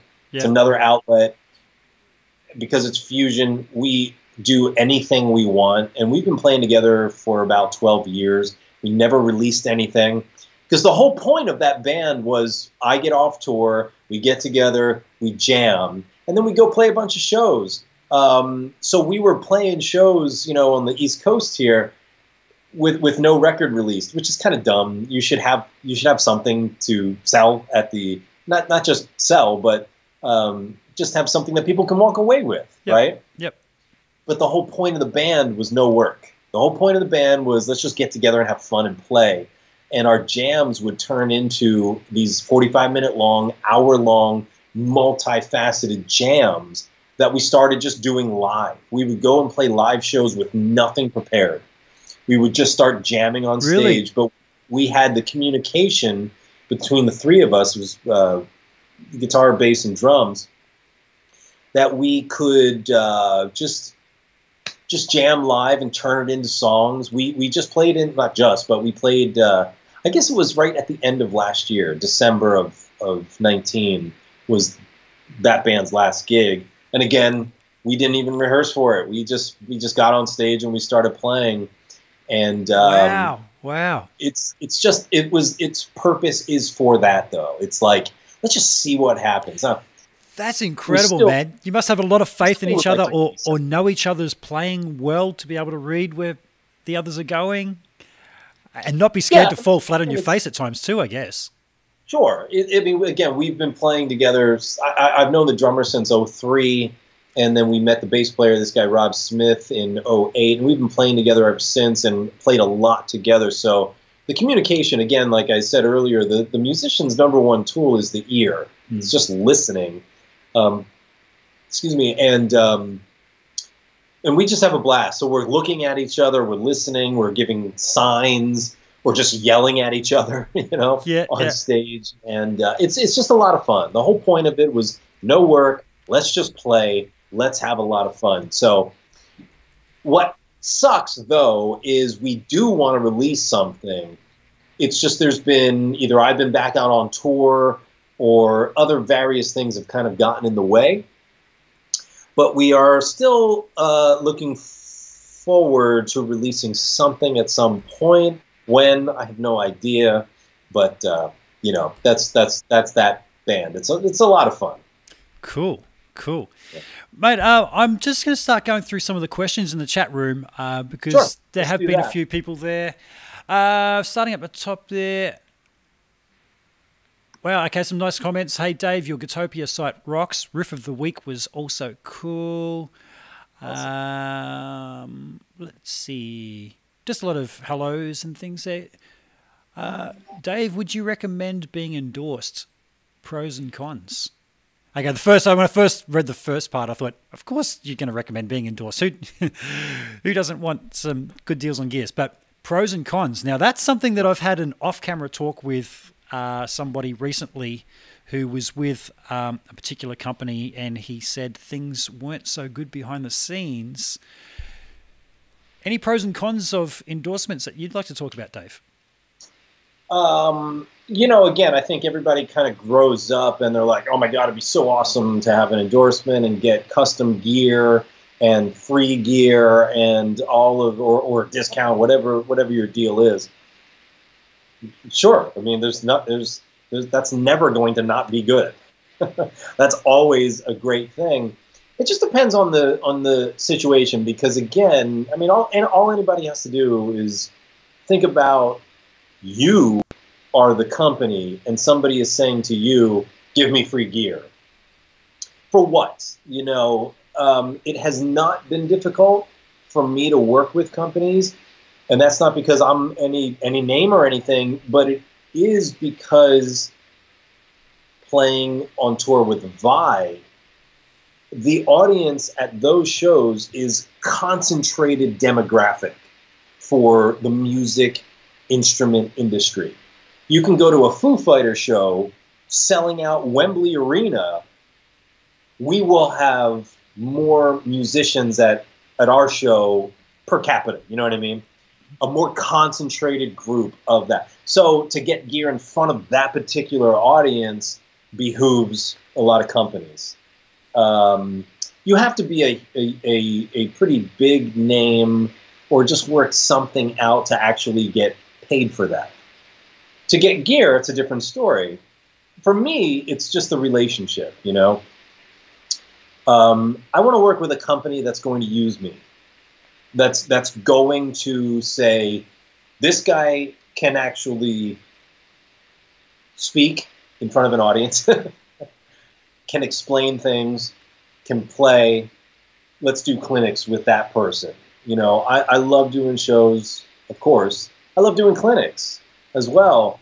Um, so I was with Ibanez for like 10 years, great company, but my tastes changed away from, um, you know, flat fretboard radii and those kind of guitars. I, I, just wanted something that was a little bit different. Um, so um, I was not looking to hook up with PRS or, or anybody. You know, that's the other side of it. Is if you're in a deal, then you're you're kind of in a deal. Uh, like my deal with Ibanez was exclusive. Like anything that I was doing public, I was supposed to have an Ibanez in my hand, and I uh-huh. understand that. You know, they were building custom guitars for me um, from one of the most exclusive custom shops that you can you can because nobody nobody can go to Ibanez and give them money and get a custom guitar. But you can do that with Gibson, Fender, PRS, and nearly every other brand. But you can't do that with Ibanez. So it's a closed custom shop. It's a very, you know, custom shop guitars are very exclusive and very rare. Blah blah blah. I had I had no problem uh, holding up my end of uh, of the deal. But my taste just changed, and I got in my 30s, and I said I, I want to play anything, you know. Mm-hmm. Um, so I said to Ibanez, I still would like to play the guitars. I just don't want to sign this exclusive contract sure. to to renew it. And they said, well, that's just the way we do things. So I walked away, and uh, then just a few months later, actually, a friend of mine said, listen, I know Paul Reed Smith's right hand man. Why don't you talk to him? and PRS is about two hours south of where I am in Philly. Cool. They're down in Maryland. So they invited me down, and everybody was just awesome, from Paul to to everybody else that I met. And uh, this is a fantastic company. I've done plenty of clinics with them. They're they're they're a great company. Um, but from the start, I did say that I, am not really interested in a in, in a contract because listen, especially before the Silver Sky came along, they weren't making anything that sounded like a Strat. Sure. Really, yep. you know, really. Um, you can split coils and you can line up three singles, but it still wasn't the same kind of thing, you know. And PRS is their own their own thing, you know. PRS doesn't sound like Gibson. A lot of people think that they're the alternative to Gibson, and I guess they kind of are. But you know, I don't I don't own a PRS that sounds like one of my Les Pauls. Okay. You know, um, PRS has its own feel, has its own sound, and that is a awesome and beautiful thing. These guitars, I can't take Les Pauls out on the road with me with Steve Vai. Again, I need guitars that have whammy bars, but I don't use Floyds. I need guitars that have 24 frets. So immediately there's all the Fender and Gibson stuff out out of the uh, equation. And uh, PRS is build quality for, for my hands and my purposes is uh, up there. You know, cool. it's it's kind of it's kind of the highest for me. Nice. Um, so they're a fantastic company to work with. So I don't. It depends on what you're looking for. I guess long story short, to the answer of the question is, you know, the cons would be, are you going to actually live up to your side of that deal? And most people, it's a no-brainer. You know, in, including myself. But do you even want to be in a deal? Do you want to be signed to that piece of paper that says you're going to play this or or whatever version of that there is. You know, I um, I don't. I don't, I don't, I don't necessarily want to be in that situation, and I'm not currently. Um, it doesn't mean that you can't have a relationship with the company, you know, uh, like I do with PRS. Uh, it's a, it's a great thing, you know. Cool, cool. I, I just scanned through the comments there, and it's mostly just um, things that we've already touched on, and sure. a lot of uh, kudos. Um, to you and Gitopia. Um, yeah. a lot of things asking how, how it was to play with Steve Vai, but I think we've co- we've covered a lot of that kind of stuff. Uh, now you mentioned doing clinics. What kind of things do you cover in clinics? Um, I mean, it can range depending on the purpose of the clinic. Um, I'm trying to think of the, you know, I, the last clinic I did. There were there weren't any clinics this year, uh, unfortunately. Uh, really, only the only thing I did this year was out at NAMM. You know, played uh, the Steve Vai. Uh, Steve Steve uh, unveiled his new guitar with Ibanez, so we did this show with Ibanez, The which was Pia. awesome. Beautiful. Uh, yeah, the Pia. Um, it's really the only thing that. So so later last year, I did a, a few clinics for PRS. I'm trying to think what I did there. you know, it's kind of like unless there's a specific purpose. Um, we we just talked about a lot of different things. Again, I, I, I try to get people's heads in the philosophy of again creating something. I don't care. Again, I, I try and tell people it's not about all the technique and stuff. If you know two notes, we can just go.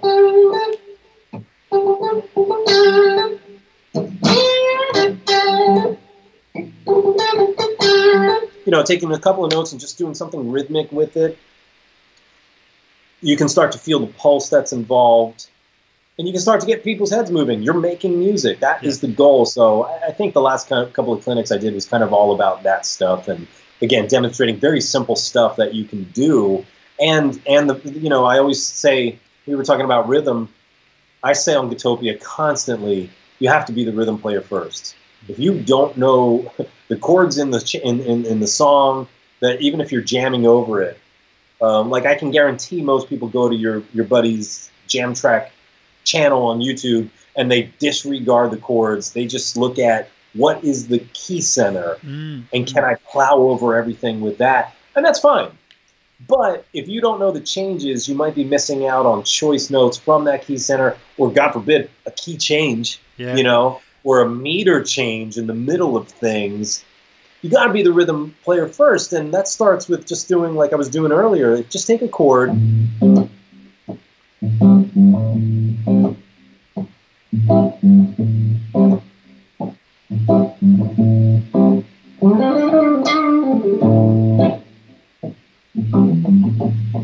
Know, can you just sit by yourself with a chord and create a groove, tiny bit of a little bass line, throw a little bit of something in here, but but start with just the chord and create that groove and be the rhythm player first. If you can't make people's heads do this, what's happening? You know, great, Yep. but I need people's heads to do this for me to feel effective. As Anybody watching this is going to see that I had it on split screen right then, and that's exactly what my head started doing as soon as you started playing that groove, man. Now you touched on on playing, uh, you know, the, the notes of the chord, and that's something that I've only recently started trying to do more of because guys like David Gilmour, when he plays his really beautiful solos, a lot of the time they're the, the notes of the chord that he's landing on to outline those and there is just something beautiful, something majestic about that as opposed to just playing in the key, isn't it? Yeah, absolutely. Because again, if we're playing like an A minor,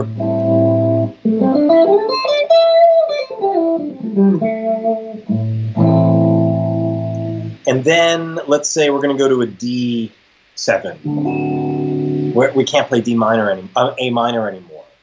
You know, we have to switch to Dorian.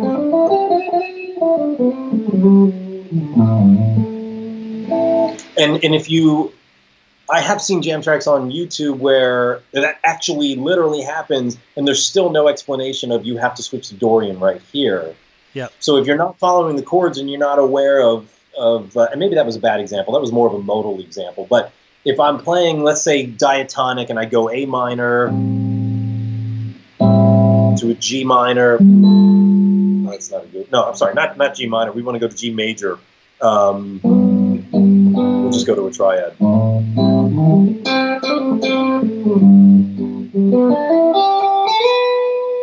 You know, something like that, where all I'm doing is um, I'm still thinking A minor over that G, but I'm pulling out a G, B, and D from the A minor scale. And if I'm not aware of what chord I'm on, I still might play key center, but I may not choose. Not that you have to all the time because that gets obvious and predictable. But, you know, pull out some of those chord tones if you really want to lock in melody and harmony. Um, G, B, and D being the three notes from that G major chord, but, you know, just being the two, the four, and the six, I'm sorry, the seven of uh, A minor, if you can recognize that and your brain can process that, you're going to connect much better. That's why, again, you, you gotta be the rhythm player first, so that you know when those changes are, what the changes are, and when they're occurring, and then.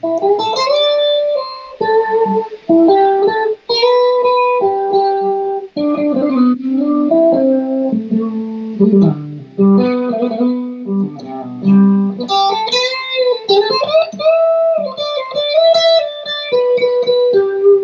so I just keep I keep going back between A minor and the G major triad and pulling that out of the A minor. And even without the help of the chords, you should kind of be able to hear it. You know, you should be able to tell. You know, you should be able to tell that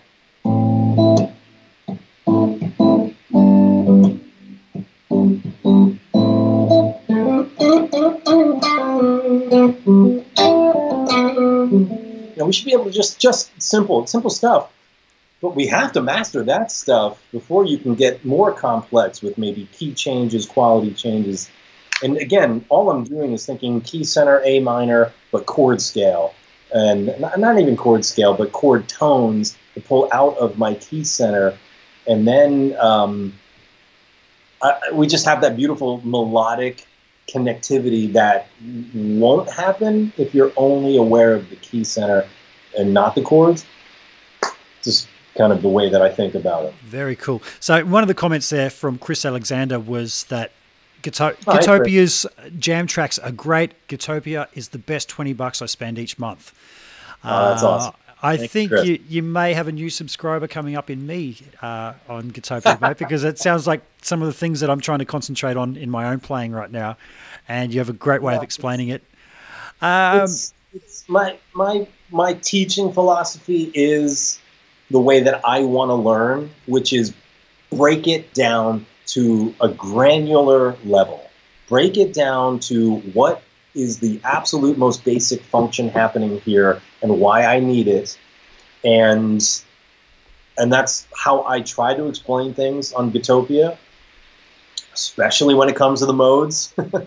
because again, it's not C to C and D to E and E to E. Who cares? That's the so what? Does this sound like does that sound like A Aeolian or B Locrian? It is, but it doesn't sound like that. And that is proof that if you just play those scales like that, it, it's nothing. It's what is the scale? What are those notes? The new order of the notes. What is the root, the quality tones, and the modal note? And that's what has to be recognized. And then you you'll, you'll have the modes. And and you won't stick me in the naughty boy corner for asking how, how we actually use that, like my high school teacher did. no, not at all. I'd really like to cross paths with that guy and just let him know how. Um, just poor guidance. Yeah, yeah. How he had an opportunity to nurture someone with a with a natural talent, but he chose to work against me. Uh, yeah, I, I had other teachers that were complete opposite. My film and TV teacher from high school. I bumped into him, and this is 30 years after leaving high school. I bumped into him while I was having a beach walk a couple of months ago, and not thinking if he would remember me at all. And I walked up to him and Eddie Leon, right? And he's just looked at me. He's just gone, "Wow, Ricky Hollis, are you still playing the guitar? Tell me you're still wow. playing the guitar." And I was like, "Yes, I am." Uh, and but yeah, he was my film and TV teacher, but yeah, he still remembered. But we had a question there from Shane of Shane's Guitar Channel. Um, string gauges. Did you ever change the heavy string thing? And do you any do you use any products like Fast Fret? I do not use any fast fret or uh, or anything like that. Maybe I should give it a try. do you use coated I, strings at all? No, no, no, no. no. I don't. I, I use Ernie Ball for most of what I do. I use 10 to 46. On some of the strats, I've been going uh, slinkier and putting nines on some of them just to make them purposefully really slinky. I do not subscribe to the 13s on a Strat, which Stevie Ray did not play. He might have tried it, Really? but he was not. He, he he played 11s. okay. That's that's out of his tech, Renee. That's out of his mouth. Yep. Um, but you know, nobody cares. Just make it sound good. you know. So I I love. I'm I'm gonna make myself comfortable as comfortable as possible. Comfort is priority in life to me. As long as I can maintain my tone and my tonal needs, um, I'm not going to work any harder to to bend this note. If I told you that was 13s, you would believe it was 13s. Anybody would because you can't tell unless you're actually A, B, C, D it with 9s, 10s, 11s, and so on. Um, whatever. I don't. I, I don't care about that. I mostly play 10s, um, some 9s. If I detune to E flat, I'll go up to 11s. You know, at that point. Um, one of the benefits of having a beard, I get hair in my mouth all the time. Man, I, Um, I tried eights recently. I picked up a friend's guitar and um, I was, man, your guitar plays great, but your action's not that low. What's going on? he said, they're eights. wow. And he gave me a set to try, and I was having issues uh, with my with tendon tendonitis at the time. Um, and they were great. Was there a big loss in tone? No, there was not. And Rick Beato did a great video a few months back where he compared all different gauges of strings, and the lighter strings actually sounded better and clearer. And I, I've never really subscribed to that either. You know, the heaviest I ever went to was tens. Uh, went to those eights for a little while to help with the tendonitis. That's all cleared up. Back Sure. to nines now. No, I'm not hearing a big difference. That's for sure. I mean, Billy Gibbs, Billy Gibbons plays eights, from Yeah. what I understand. Yeah. He, he might, does, BB King. Eights? Yep, eights, or eights. seven. Sevens even, yeah, I've heard as well. BB King eights. Uh, uh, Yeah. So my friend that had the guitar strung with the eights, um, he was slightly older than me, maybe ten or, or more years my senior, and he said that back in the seventies, that's just what everybody used. And and then I found out that like Tony Iommi playing the old Black Sabbath stuff, tuned down Yeah. a whole step, was eights. Mm. Man, that sounds heavy as fuck.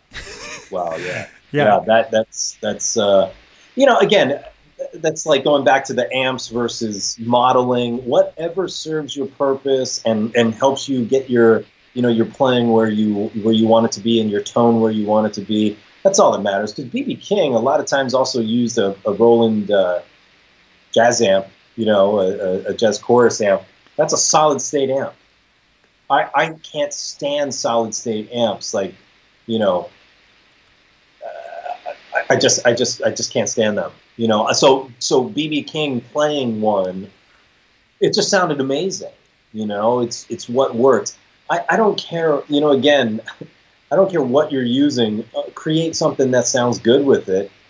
Let me appreciate that. You know, and then uh, it is fun though, and it is nice to know what people are using, and that's kind of to me what the information age is all about. Trying to help and fast track the path for other people.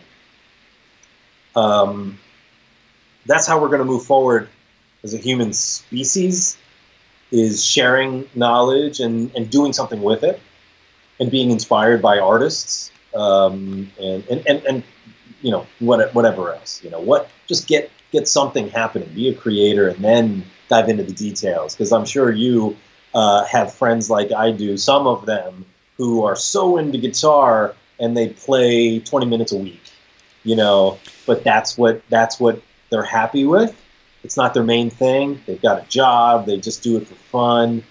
It serves their purpose. That's all that matters. Mm. it's a beautiful thing. Whatever you're connected with whatever you are uh, into passionate about whatever brings you joy in as many moments of your day as possible that is the purpose of life in my opinion. Absolutely, absolutely. Dave, um, you did say you you had about an hour to spare with me, and I've had you for about two hours now. Did you realize the time goes so Well, quick? I, I know time, time flies when you get into these things. Absolutely, and, that's what I said. Yeah. So, uh, folks, if you have any more questions, um, please throw them at us in the chat room because I've got a couple more things that I want to ask Dave about before um, before he really has to, to take off. And I, I am very gracious of you taking the time. Um, so you played seven string before joining Steve Vai. You said you had uh, Yeah. a universe prior, and you said that when you uh, tour with only a couple of guitars, you're going to take seven strings. So you're comfortable playing the six string songs on a seven. You can just ignore that lower string. Yeah. Yeah, and, and that was one of the benefits, or not benefits. I guess it was a benefit to Steve, but um, also one of the things that you know helped uh, because uh, being a seven-string player, Steve needs a seven-string player. There's a lot of seven-string in his music, even if it's not that that prominent. It's still there in various ways. And when I joined his band, he did not touch a seven string on tour uh, until a few years ago. You know, Wow. so I handled all the seven string stuff. And I think it was two tours ago. He finally picked one back up, and uh, because we were doing a song called Velorum or Weeping China Doll, one of those. Maybe it was Weeping China Doll, where we were finally both playing seven string. But um, yeah, again, I mean, when you're when you're coming over to a place like Australia, Asia, or South America, where we're just flying, you know, pretty much every day, you have to be efficient with uh, you know how much gear you can bring. So I would just consolidate and play everything on uh, two of these seven strings, and um, and yeah, that was it. So playing with Vai, repertoire wise, is he one to just pull out some random song from an album? No, no. So it's not like No, you have to no. know every song of his cold because he No. can just pull it out. No, no. Okay. And, and thank God because I do know bands that are like that. You know, Yeah. like Dream Theater, or at least Dream Theater when Portnoy was in it. Uh, Mike, you know Portnoy. Yep. Um, who's a, a friend of mine. He's a fantastic guy. He doesn't live too far from me here. Um, but that's a lot to deal with.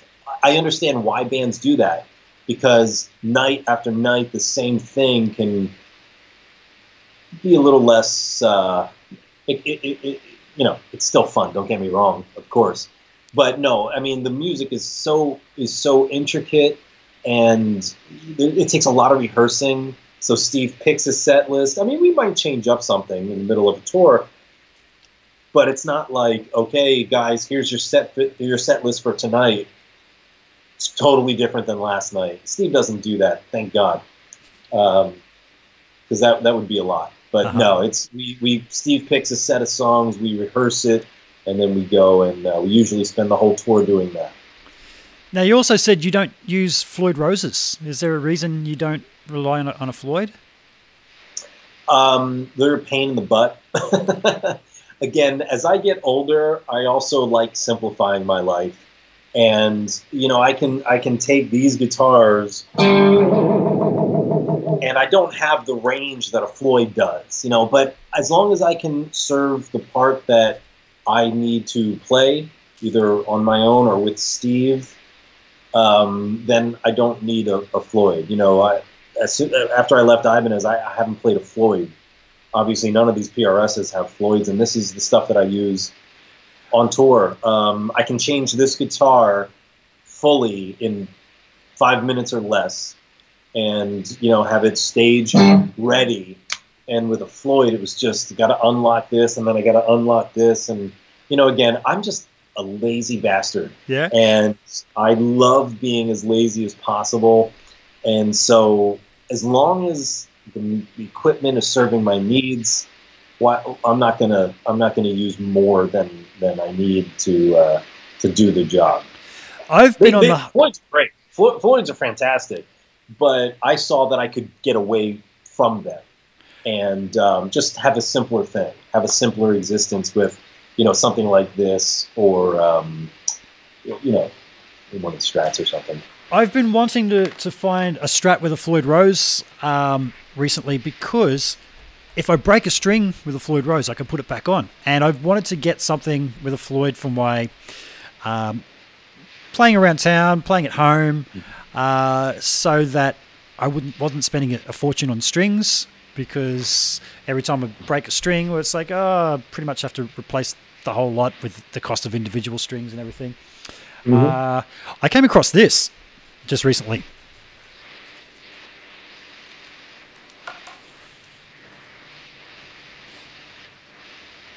Who, who, Valley Arts, a Valley Arts. Oh, okay, yeah.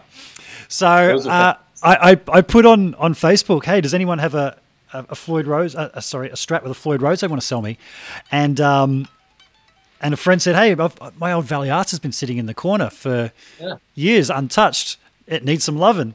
Uh, and man, the neck is so broken in on this. It's it's not funny. Just that really nice rounded edges and everything.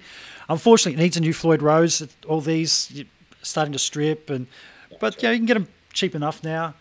But the EMGs and everything, I have been talking to um, one of the best guitar builders in Australia, Charles Cillier, uh, about possibly just spending some money and getting getting that one nice guitar built Sure. that you keep for life.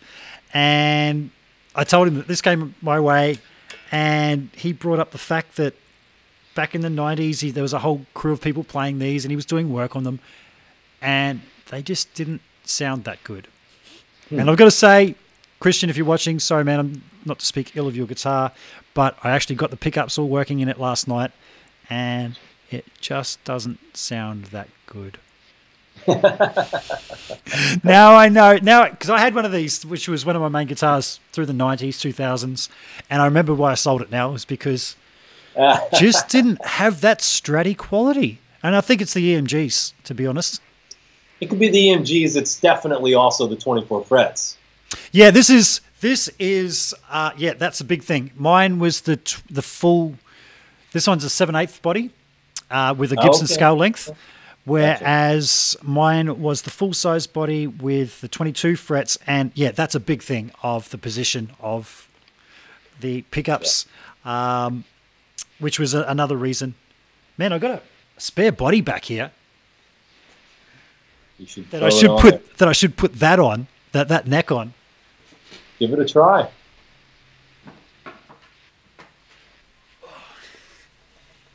There's a, a, a Warmoth body here that doesn't look like much now, but when I wet that wood, the flame on that is beautiful. And I have sort of sure. done some finishes myself. I over can the see years. it. That neck does fit on here. I did try. and the positioning of the, um, because it's a, a shorter scale length, uh, I don't have to move that, that neck pickup and it might help Yeah. be a bit more stratty. Um, Dave, we are we are coming up to that that two hour mark. Where's the time on there? So I, I will round things up, and I yeah I, I don't want to keep you too much longer. I just wanted to talk to you about one last thing, and that is you've mentioned philosophy quite a lot, and that is a big thing. And I'm going to guess you get a lot of that from Steve because a few years ago I subscribed to truefire.com. They had a, a sale going on their, their yearly subscription. And a friend of mine came over. She doesn't play guitar. I sat and I watched the full five hours of, of Steve's Mm. part on there. Mhm. And at the end of that, she turned to me and she said, I just got schooled on life by Steve Vai. um, just his philosophy, because he said at the start, if you came here to learn how to play this mode or that scale, he said, man, there's thousands of people that can teach you that better than I can. Um, but he was going to teach you about the philosophy of things. So, and, and you've mentioned it quite a lot, and you've said you get into that in Gitopia. Mhm. Um, and even Steve's live streams recently uh, during the quarantine. So I've been watching that and been getting some, some gold.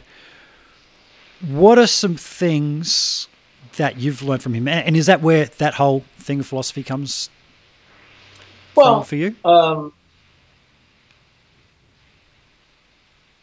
some some of it for sure. Yep. Yeah, absolutely. I, I, I'm I'm trying to separate like life from guitar, Yeah. and it's hard to it's hard to do that first of all. But specifically topic wise about philosophy, about it. Think about what you are connected with and what you what makes you happy and what doesn't, and dive into why and blah blah blah. Guitar, though, um, while some of it is is absorbed from watching a uh, lifelong master of their craft like Steve, experience is the only teacher. You know, I don't care if you you know. There's plenty of people on YouTube who everybody's got a valid opinion, mm-hmm. but is it qualified? To me, the only qualification in life is experience. You know, if you're a guitar player but you never released anything and you never play shows, you're lacking experience. Plain and simple. There's no way around it. Be real about it. Um, doesn't mean you can't be a good teacher or a good player, but there is definitely experience earned levels to things that you cannot get from sitting at home or not creating, right? So the more you create, the more experience, the more you get out and do. Just do, you know, be a doer. That experience will refine your thought process, your philosophies, and you'll figure out what works best for you. Right? Obviously, uh, no matter what you're trying to do. Um, but there's no way around it. There's no there's no way around because I can we can talk about and you can listen to good words, good advice, good things about philosophy from from people, and it, you may resonate with it. Um, and that's a start for sure. That's a beautiful thing. That's a great start. But you got to put the time in on your own path, experiencing, experimenting with whatever you're doing, like guitar, to really make it sink in and see if somebody else's philosophy works for you. You know, um, and I talk about this like with with alternate picking, and I'm I call myself the world's okayest alternate picker because it's not something I really worked on until very recently, actually. Yep. And the point is, you see guys who are very, you know, focused on a lack of movement, just having everything very still, um, very efficient, and that's what I try to focus on. That's what has worked for me. But then you watch Marty Friedman and Steve Morse, who are who are doing this. Yeah. And you have Zakk Wylde who elbows his way through everything, and many many other styles. There's no one way. There's no one philosophy. Oh, but Zakk said this, and Vai said this, and Marty said this, and that's them yeah. and their physiology going into their philosophy and outputting some sort of result that they have found works for them. You can take it as a starting point which is a great thing. Again, we're here to share information. But is it ultimately going to work for you? You will never know that until you put it into your experience and garner the uh, earned results, bad or good. You will find what is going to happen with that philosophy when it's actually put into practice. So, a lot of it's experience based is uh-huh. the point and that's always the final teacher that is always the only i mean the people that i go to for answers on certain things it's i always look for the people that i know have experience. Not just a webcam a functioning brain and an internet connection you know? Yeah. Experience is what i can trust you know? Um, the life side of things, Steve has put in a lot of time on that side of things as well, which he has talked about again during the quarantining. Um, he's talked about that in, in some of his chats, and um, it, it, it's it's it's an it's a great, like I said, enlightening, eye opening, if nothing else, thing to listen to and you get these philosophies in life, and hopefully it just kind of calms down the noise. For me, anyway, this is what I took away from it, and what I read now constantly, um, which was influenced by Steve with Eckhart Tolle and a bunch of other mentors. But what just calms all the other crap, and we need this all more more than ever now. Especially, I don't know about in Australia, but in America here, we have a health crisis that has turned into a political shit show and it is disgusting and it should be criminalized. that's all I'm going to say about it because I don't talk about politics. But now more than ever, we need to we need to brush off that noise because mm. otherwise, I mean, suicide is up, right? Distraction, lack of focus, all of this fear, like everything is way up. For whatever reason that it happens, it is it is what it is.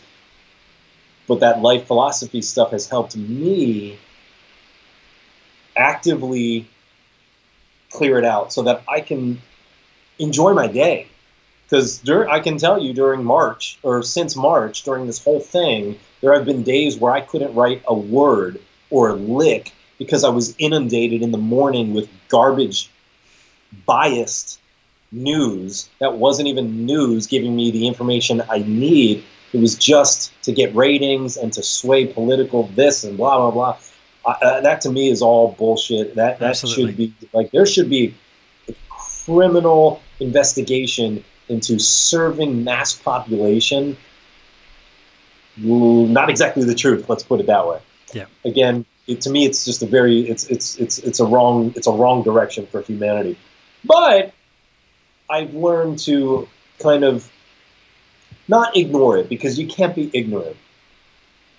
But you got to get on with your day you know you have to get on with what your purpose is for that day and um, those philosophies that i'm fortunate enough to spend a lot of time with Vai. And we do talk i'm not kidding every single day on tour we get into these conversations. Well this is bothering you. Why? Why? Let's figure that out so it doesn't continue. Is it this thing that's staring you in the face or is it something that happened years ago that is a reflection on what is staring you in the face and it's just you're dragging it through life? Like those kinds of things that you, you, you know it takes time to dive into that kind of stuff. Yeah, yeah, uh, absolutely. But it's but it's a really great thing. It has nothing to do with religion. You know, the word spirituality comes up. I don't care what you label it, but it is not. It's not certainly not a religion. Um, it is a spiritual based thing more than anything. But it's just for me. It's just about. I resonate with that. That helps me get through my day that's all I need. You know, if it works for me, then that's all. That's all I need, and it's not malicious, hurting anybody else. I'm, I'm not preaching to anybody else about this. You know, whatever it is. Um, that's the stuff that I've taken from Steve, and he has put a lot of effort and time, study um, into those kinds of life philosophies because that will trickle into your your purpose, your art, um, at least from what I have seen. Absolutely, absolutely, man. Um, hey, I, I, just something just popped into my head just now. You said earlier that um, you're more when it comes to guitar tones, you, are focused on things that you don't like and frequencies that hurt, like yeah, 3K, etc. Right? Do you know I've only found this out recently. Do you know why 3.25 is such an annoying frequency to humans? It's the resonant frequency of the ear canal. I uh, I did some work at a um, hearing specialist last mm. year, and uh, I had to leave the company. There was only one person that I met, one audiologist in the whole company that actually knew anything about yeah. hearing or anything. Everybody else had gone to university and learnt what they needed for the job. When I asked them some basic questions like, hey man, does wearing noise cancelling headphones as hearing protection is that actually going to be worse because is there a doubling of sound pressure because it's taking the outside noise, flipping the phase and giving me that? And they're just looking at me blankly like, the hell are you talking about? And there was one guy that I met. Uh, he was an older South African guy and he said to me, "Oh, when are you going to start your studies, man? Because you know more about this than most of these other people working here." But he brought that up. He said, "Do you know why 3.25 hurts?" Um, and it's because that's the resonant frequency of our ear, ear canal. It makes perfect sense because yeah. I I hate that frequency. Yeah, that's why. I, on on on anything that I record, like if you, you know, I, I'm I'm uh, I have not put admittedly uh, nearly any effort into marketing Gitopia. Yep. It's changing with the new platform. Yep. But I do put out little previews. Yep. so you can kind of hear what's happening in the video. You can hear the guitar, the jam tracks on Gitopia, etc. I, you know, again, it's recorded all right here with this stuff. Um, but in my saved EQ template for my guitar, there's a permanent dip. It's not much, Yep. but I like to pull out that three to about 3.3, uh, just a little bit of a dip there, just to get that a little bit more out of the ear. Yep. So you, I didn't know. meant I didn't know why. I just knew that I did not like that frequency. I don't like the way it it, it, it sounds on uh, you know on my guitar. Yeah. have you had um, any trouble with, with your ears? Like touring so long, have you always worn ear protection, or you have? Do you wear in ears now? really, I've always been protective about my ears because I use them all day, every day, especially as an engineer when I get into mixing and mastering and and uh, you know I don't want any ringing in my ears, so I keep earplugs in my car even. And if I wind up at a noisy restaurant or bar, I, I will put them in Same. you know, I, I just don't because it's also about fatigue, which is why I love noise canceling earphones or uh, you know the the the, the uh, Bose headphones or I've been using the Apple uh, AirPod Pros. Their noise canceling is fantastic Oh, cool. um, because when you get off of a 15 hour flight, you're far less tired if you have noise canceling headphones. Because otherwise, you're just hearing this crazy rumble hour after hour, and that, that you don't know it, but that's wearing you out. Mm, mm. On a cross country flight here, from here to LA, it's about six hours. And um, it makes such a huge difference. You know, so stuff like that. I'm, I'm super protective of, uh, of my ears. Yeah. Cool, cool. I, I stupidly uh, played at very loud volumes when I was in my late teens, I think, you know, rehearsing four nights a week, sitting in a small room, cranked up, right next to a drummer. Uh, so I do have the ringing in the ears, um, which, yeah, I wish I, I was a bit smarter in my younger younger years, but I also take them with me everywhere. Um, so engineering wise, you you, ain't, you said you, you work doing a fair bit of engineering as well. Is that something you've done? Is that something you've studied? Uh, do you have your own I home was- studio? I was thrown into it by Steve on the very first tour because he got this idea that we were going to record every sound check. We were going to record new songs at every sound check uh, that were influenced by local music. And this was over in Europe and Australia and Asia and South America and such. And he said, "All right, you're gonna, you're you're in control of that recording and engineering that." So that turned into a double live record called Alive in an Ultra World. Cool. And that was my first little, I, I had no, it just wasn't on my radar. It's not that I didn't want to do it, it just wasn't, I didn't, it didn't, it didn't, it was not on my radar at all. But after that, I you know, uh, we got, we had some time off from touring and I wanted to start recording and put out a record. So, uh, you know, just got Pro Tools, got some nice outboard gear, and uh, just dove in, learned how to continue the recording engineering side of things, the mixing engineering side of things, and the mastering side of things, which I, I honestly don't recommend. I think, uh, you know, just be a player and Yeah. let an actual professional mix engineer take care of that, and then a mastering engineer take care of that.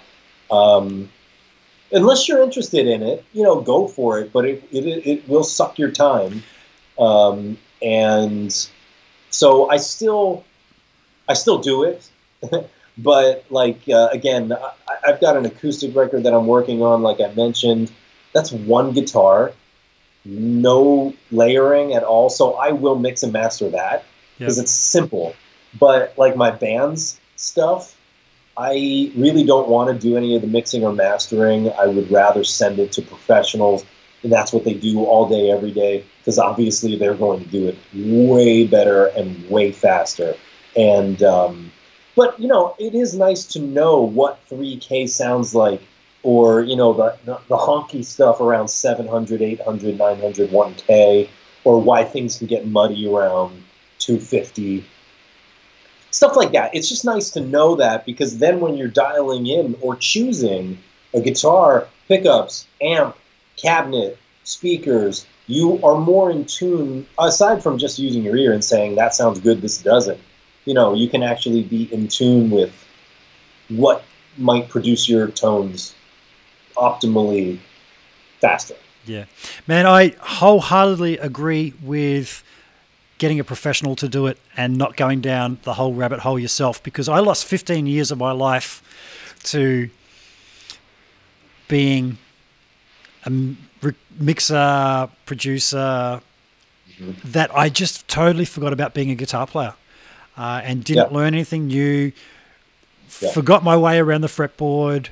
Um, and I mean, I I stumbled my way into working in broadcast on radio through doing home home recordings of myself, and local radio station heard it, and they offered me a job there, and that kind of got me going down that whole path. Mm-hmm. But I do have friends.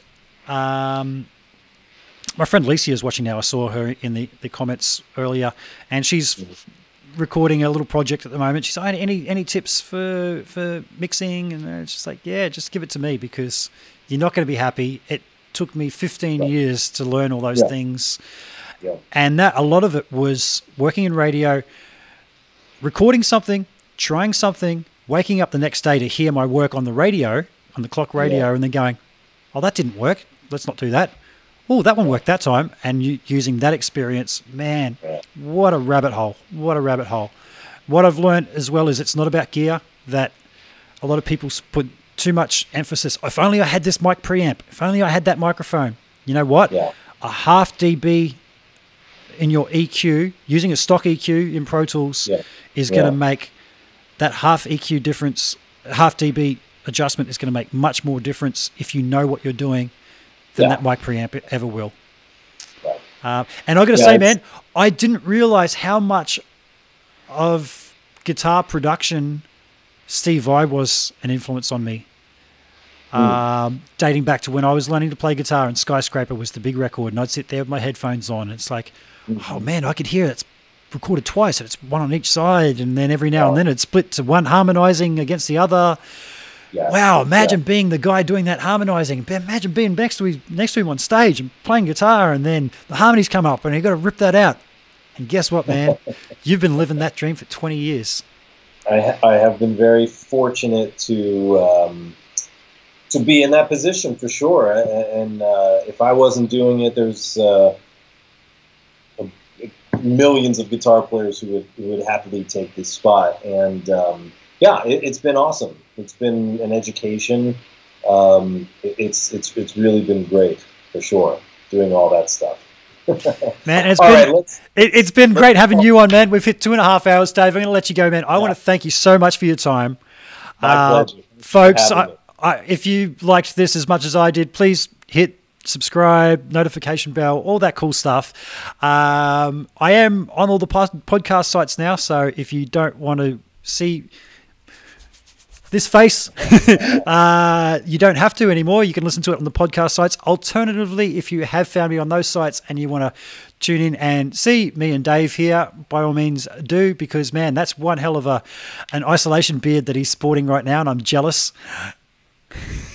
I love it. Dave Weiner, thank you so much, man. Uh, people who know, who watch my show and know that I've got the controller here, and then in the top little corner, I have my end screen, and it ends like this. Bye now.